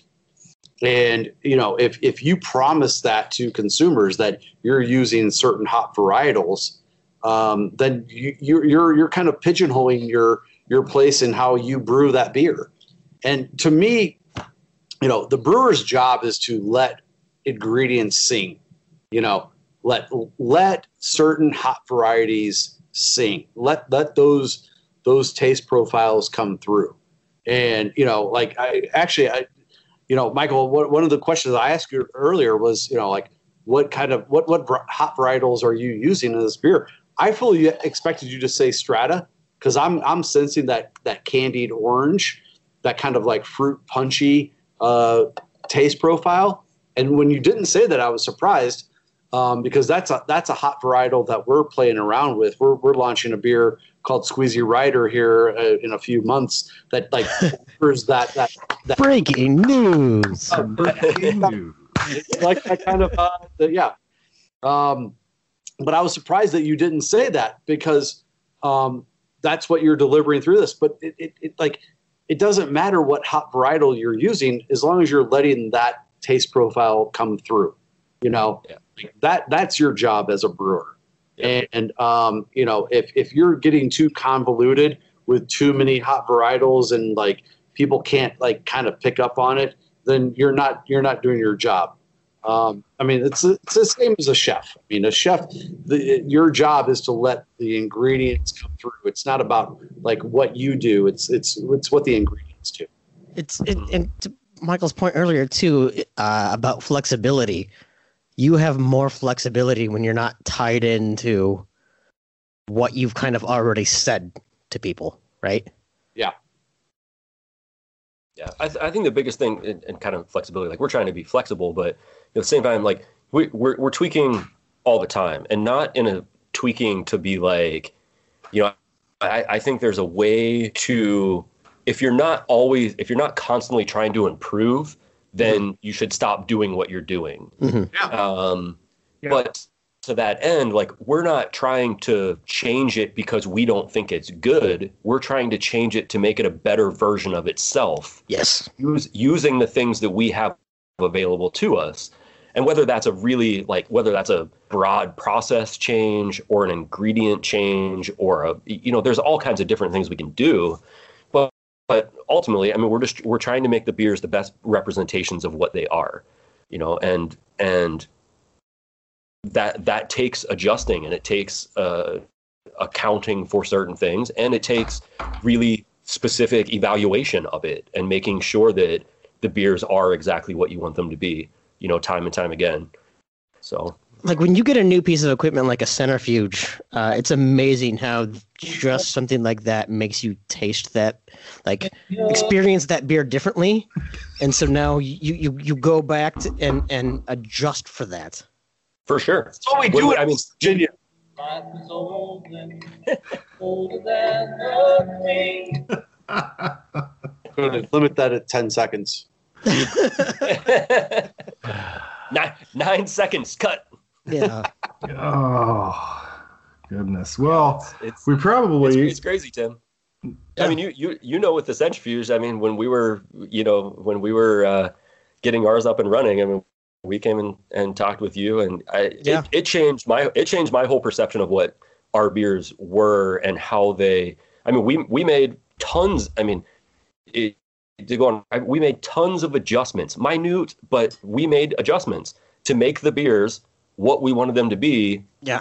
around new equipment. You know, around because they they they were different. You know, we we were able to make adjustments for the good. You know, and and you know, I think I think what I what I'd always want to make sure that people know is that you know we're always making adjustments to make things like I said better versions of themselves. Like we're always trying to adjust for the good. There's like the the old. Um, it's not old, but, but like the idea of of kaizen, like under like Japanese production, you know, philosophy and like Six Sigma and that kind of shit. But it's like that kaizen mentality is that like constant improvement. If you're constantly improving your processes, your products, your end results, you're constantly doing that and evaluating things, then you're constantly working toward making things better versions of themselves. You know, so that's what we're doing. Oh, absolutely. But I mean, back back to size seven. I don't, you know, it's.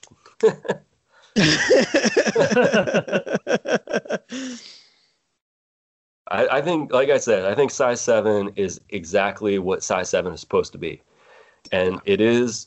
Uh, it's consistent, and it hits all the right notes, and it is. Um, it, it, it's it, it's it's a it's a nouveau classic. You know, it, it it hits in in this market. I mean, we're we're tiny. I mean, we're in the Twin Cities metro area.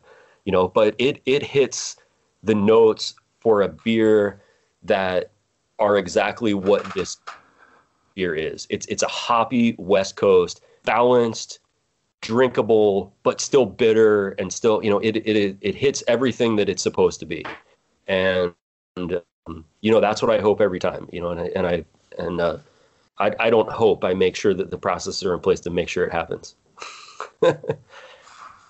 No, man. As I, a guy who lives on the West Coast, I approve that message.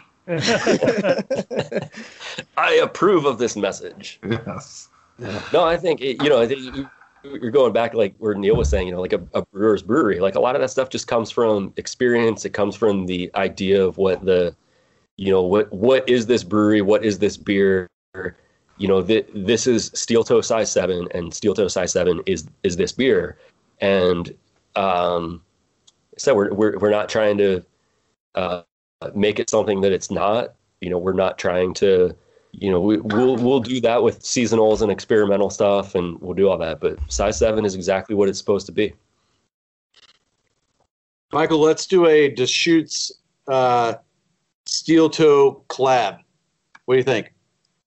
Yeah, I'm on board, man.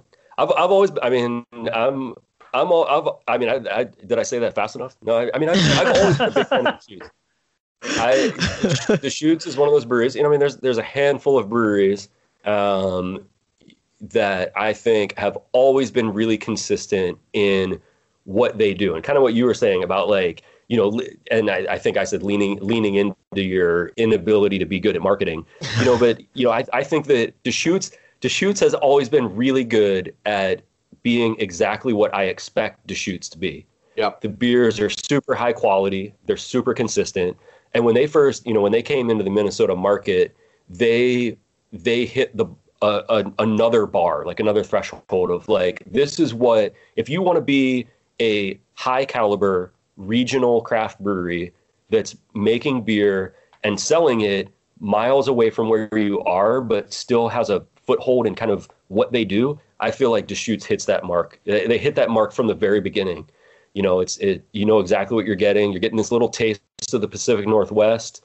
You know, you, you the beers are are super high quality, and I mean everybody I've ever worked with or associated with with Deschutes has always been great. So Awesome. you know, it's a yeah, dude. Let, let's make it happen. Do it. Breaking news. Breaking, Breaking news. Yeah. I love I love it because Deschutes is definitely one of those breweries that kind of forces everyone in Minnesota to be better. When you know, it, when Minnesota kind of launches as a craft brew scene, it was really just trying to a lot of it was just really trying to copy what was going on on the West Coast. Uh, and so when you have one of those good uh, West Coast regional breweries come in, it, it makes you be a whole lot better. But man, Michael, your beer traveled really well Yes, uh, yes, to to Washington, Oregon, and, and, and Iowa, and that's that's awesome because there have been a lot of beers that we've had to kind of ship back and forth with this that have not. Yeah. necessarily traveled well. Uh, so I think that's a that's a huge. You know, it doesn't seem like it's a big, big. It's a huge testament that how well, uh, you know, I could ship it to these guys and they're all raving about it. Speak, Yeah. Speaking. Uh, I, I appreciate it. It's it's humbling, and I mean we're you know it's it's like those things. It's it's like uh, you know I, I I never set out to like win awards, but I but I love winning the respect of people that I respect in the industry. You know, and um, you know Also it's Neil. always- It's it's cool. it's always humbling to hear people say that you know they they like the beer that we make. So Yeah, and, and speaking of, of shipping well, we probably need to start wrapping this thing up as we've kept you guys plenty long here. Um, but I think we need to, to lay down some uh, some wagers on Oh, yeah. this uh, Riot Bowl tomorrow. Oh, And I, and I think I think we do some some crossovers here. I think maybe Michael and I do a Midwest West Coast wager of uh, shipping some beers to each other, and uh, Yeah. Tim and Tim and Neil, yeah. Yeah. You guys can lay it down. Oh yeah. Um, you know that that way. Uh, everybody can kind of figure out what they want, and then just so we don't leave JT out, who the losers each have to send something to JT. I'm fine with that. You and I. So I think that's great. you Panthers. know so when whoever wins or loses here and i don't, I don't think uh, um, it's any question whose side is on whose side here uh, after all the uh, tomfoolery that's been Hall? going on Yes. Okay then. so um, you know we'll we'll reconvene or we'll talk about it after the fact here of what what i need to go find or or you guys can ship me or whatever and vice versa but uh, it's been really really Here's the a deal. great Aaron, here's the deal. yeah ISU won their Super Bowl over UT. I mean, Oh, I thought we played Iowa all the time. Yeah, that's year. that. That's didn't- Yeah, I thought that was actually- that's what we always get in state. accused of being our Super nobody Bowl. cares about the Hawkeyes anymore. I mean, that's, That's that's true. done. You guys won your Super Bowl last week. West Virginia is going to like, you know, I mean, we're rested, we're good. Well, no, you're rested. Rested. I think we're, We're what's good. the what, what's the the I, Iowa State uh what a 102 year drought for playing in a conference championship game? Is that what I read? Yeah, That sounds Yeah. right. So so I, I feel I feel like that's the minimum payback to you guys blown up our season two years ago. That I feel like West Virginia is just going to return the favor. You know, Yeah. we're going to be like, hey, you guys want to Yeah. play in the conference I, championship? you got to Hey, understand though, dude, the- for the us to is, not make So the is that you're going to play in the conference championship either way, right? Yeah, Well, yeah. uh, almost. Well, if for yeah. us to not make the championship, Kansas has to beat Texas. Ah! might Yeah. Let's And throw down on that game too. Str- stranger things have happened. Uh, Stranger things have happened. yeah, but Not I don't. though. I don't see Let's that. round. Let's Le- round. Les Miles is just gonna be Let's sitting on the side sidelines chewing as much grass as he can, and uh, Sam Ehlinger is gonna be so angry and go off on him. I think. Yeah. And uh, I have heard If I, though if I that can do this like all day, just Oh, horn we can all day. we can all horns down. I think we're all we're all on board with that. I, Sam Ehlinger can go Virginia- like you know. That. That's that. That's our thing. You guys are copying off of us, Oh yeah, yeah, yeah. You're the originators of What? horns down, huh? right? Yeah. it's it's literally in OU's emblem. If you look Yeah. at OU's emblem, it's inside the the O where the U meets. Uh, Yeah. Well, the, But- the, I'll let. I'll, I'll, please continue, Eric. but uh, I will say this, and I wish you guys all the luck in the world at at keeping your coach. He seems like a good one. I know he's tied to some other job openings right now. We have been through that for the last like five years. Every year, it's Matt Campbell's going somewhere. And now you guys are getting it. Neal Brown is going to South Carolina. All that BS he's talk. He's, He's- Um, he seems like a great guy. uh, yeah, he seems like a good dude. He's obviously a good coach. I hope he stays because a good competitive Riot Bowl is always a good time. Um, so, I, just I don't like know. I mean, two night- years ago wasn't competitive, but it was a good time. well, I mean, they couldn't stop Montgomery, and they're not going to stop Breece Hall tomorrow. So, I just, just You know what? West Virginia's never lost to you and I though. Michael, just remain silent. This is cool. We're gonna we're gonna prove it on the field. It's good. It's good. I have, I have nothing more to say. I- Nothing more to say. Uh, More to say. I agree. Yeah.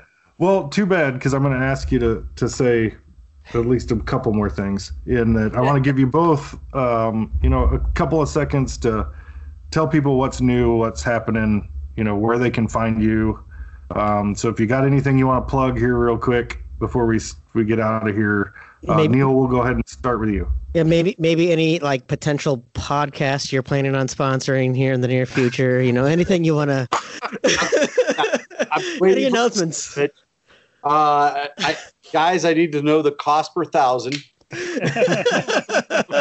listeners do you really have? You know, are we measuring these in like uh, We have dozens, dozens? dozens of listeners. That's what. Ten, tens of listeners. Yeah. Okay. Uh, That's well, you know what? If if we'd have a better hype man, Neil. I can help you with that. Yeah, we're we're looking for some viral marketing here. Yeah. Should we use viral when, right when, now? when the best push we got from Neil was, well, I guess I'm going to listen to this bull one time on Twitter. All right. It I honest, will see, uh, respond to your your bullshit with John Denver in the background. oh, God. Just pause here. Um, go Mountaineers. Eat shit pit. Fuck you, Iowa State. And, uh, Big 12 is the best conference in the USA. I'll leave it.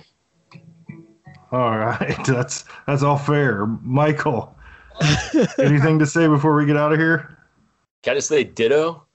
I mean, I'm, I'm all I'm all for anyone that says eat shit pit, and I'm from Pittsburgh, but I'm a Mountaineer, tried and true.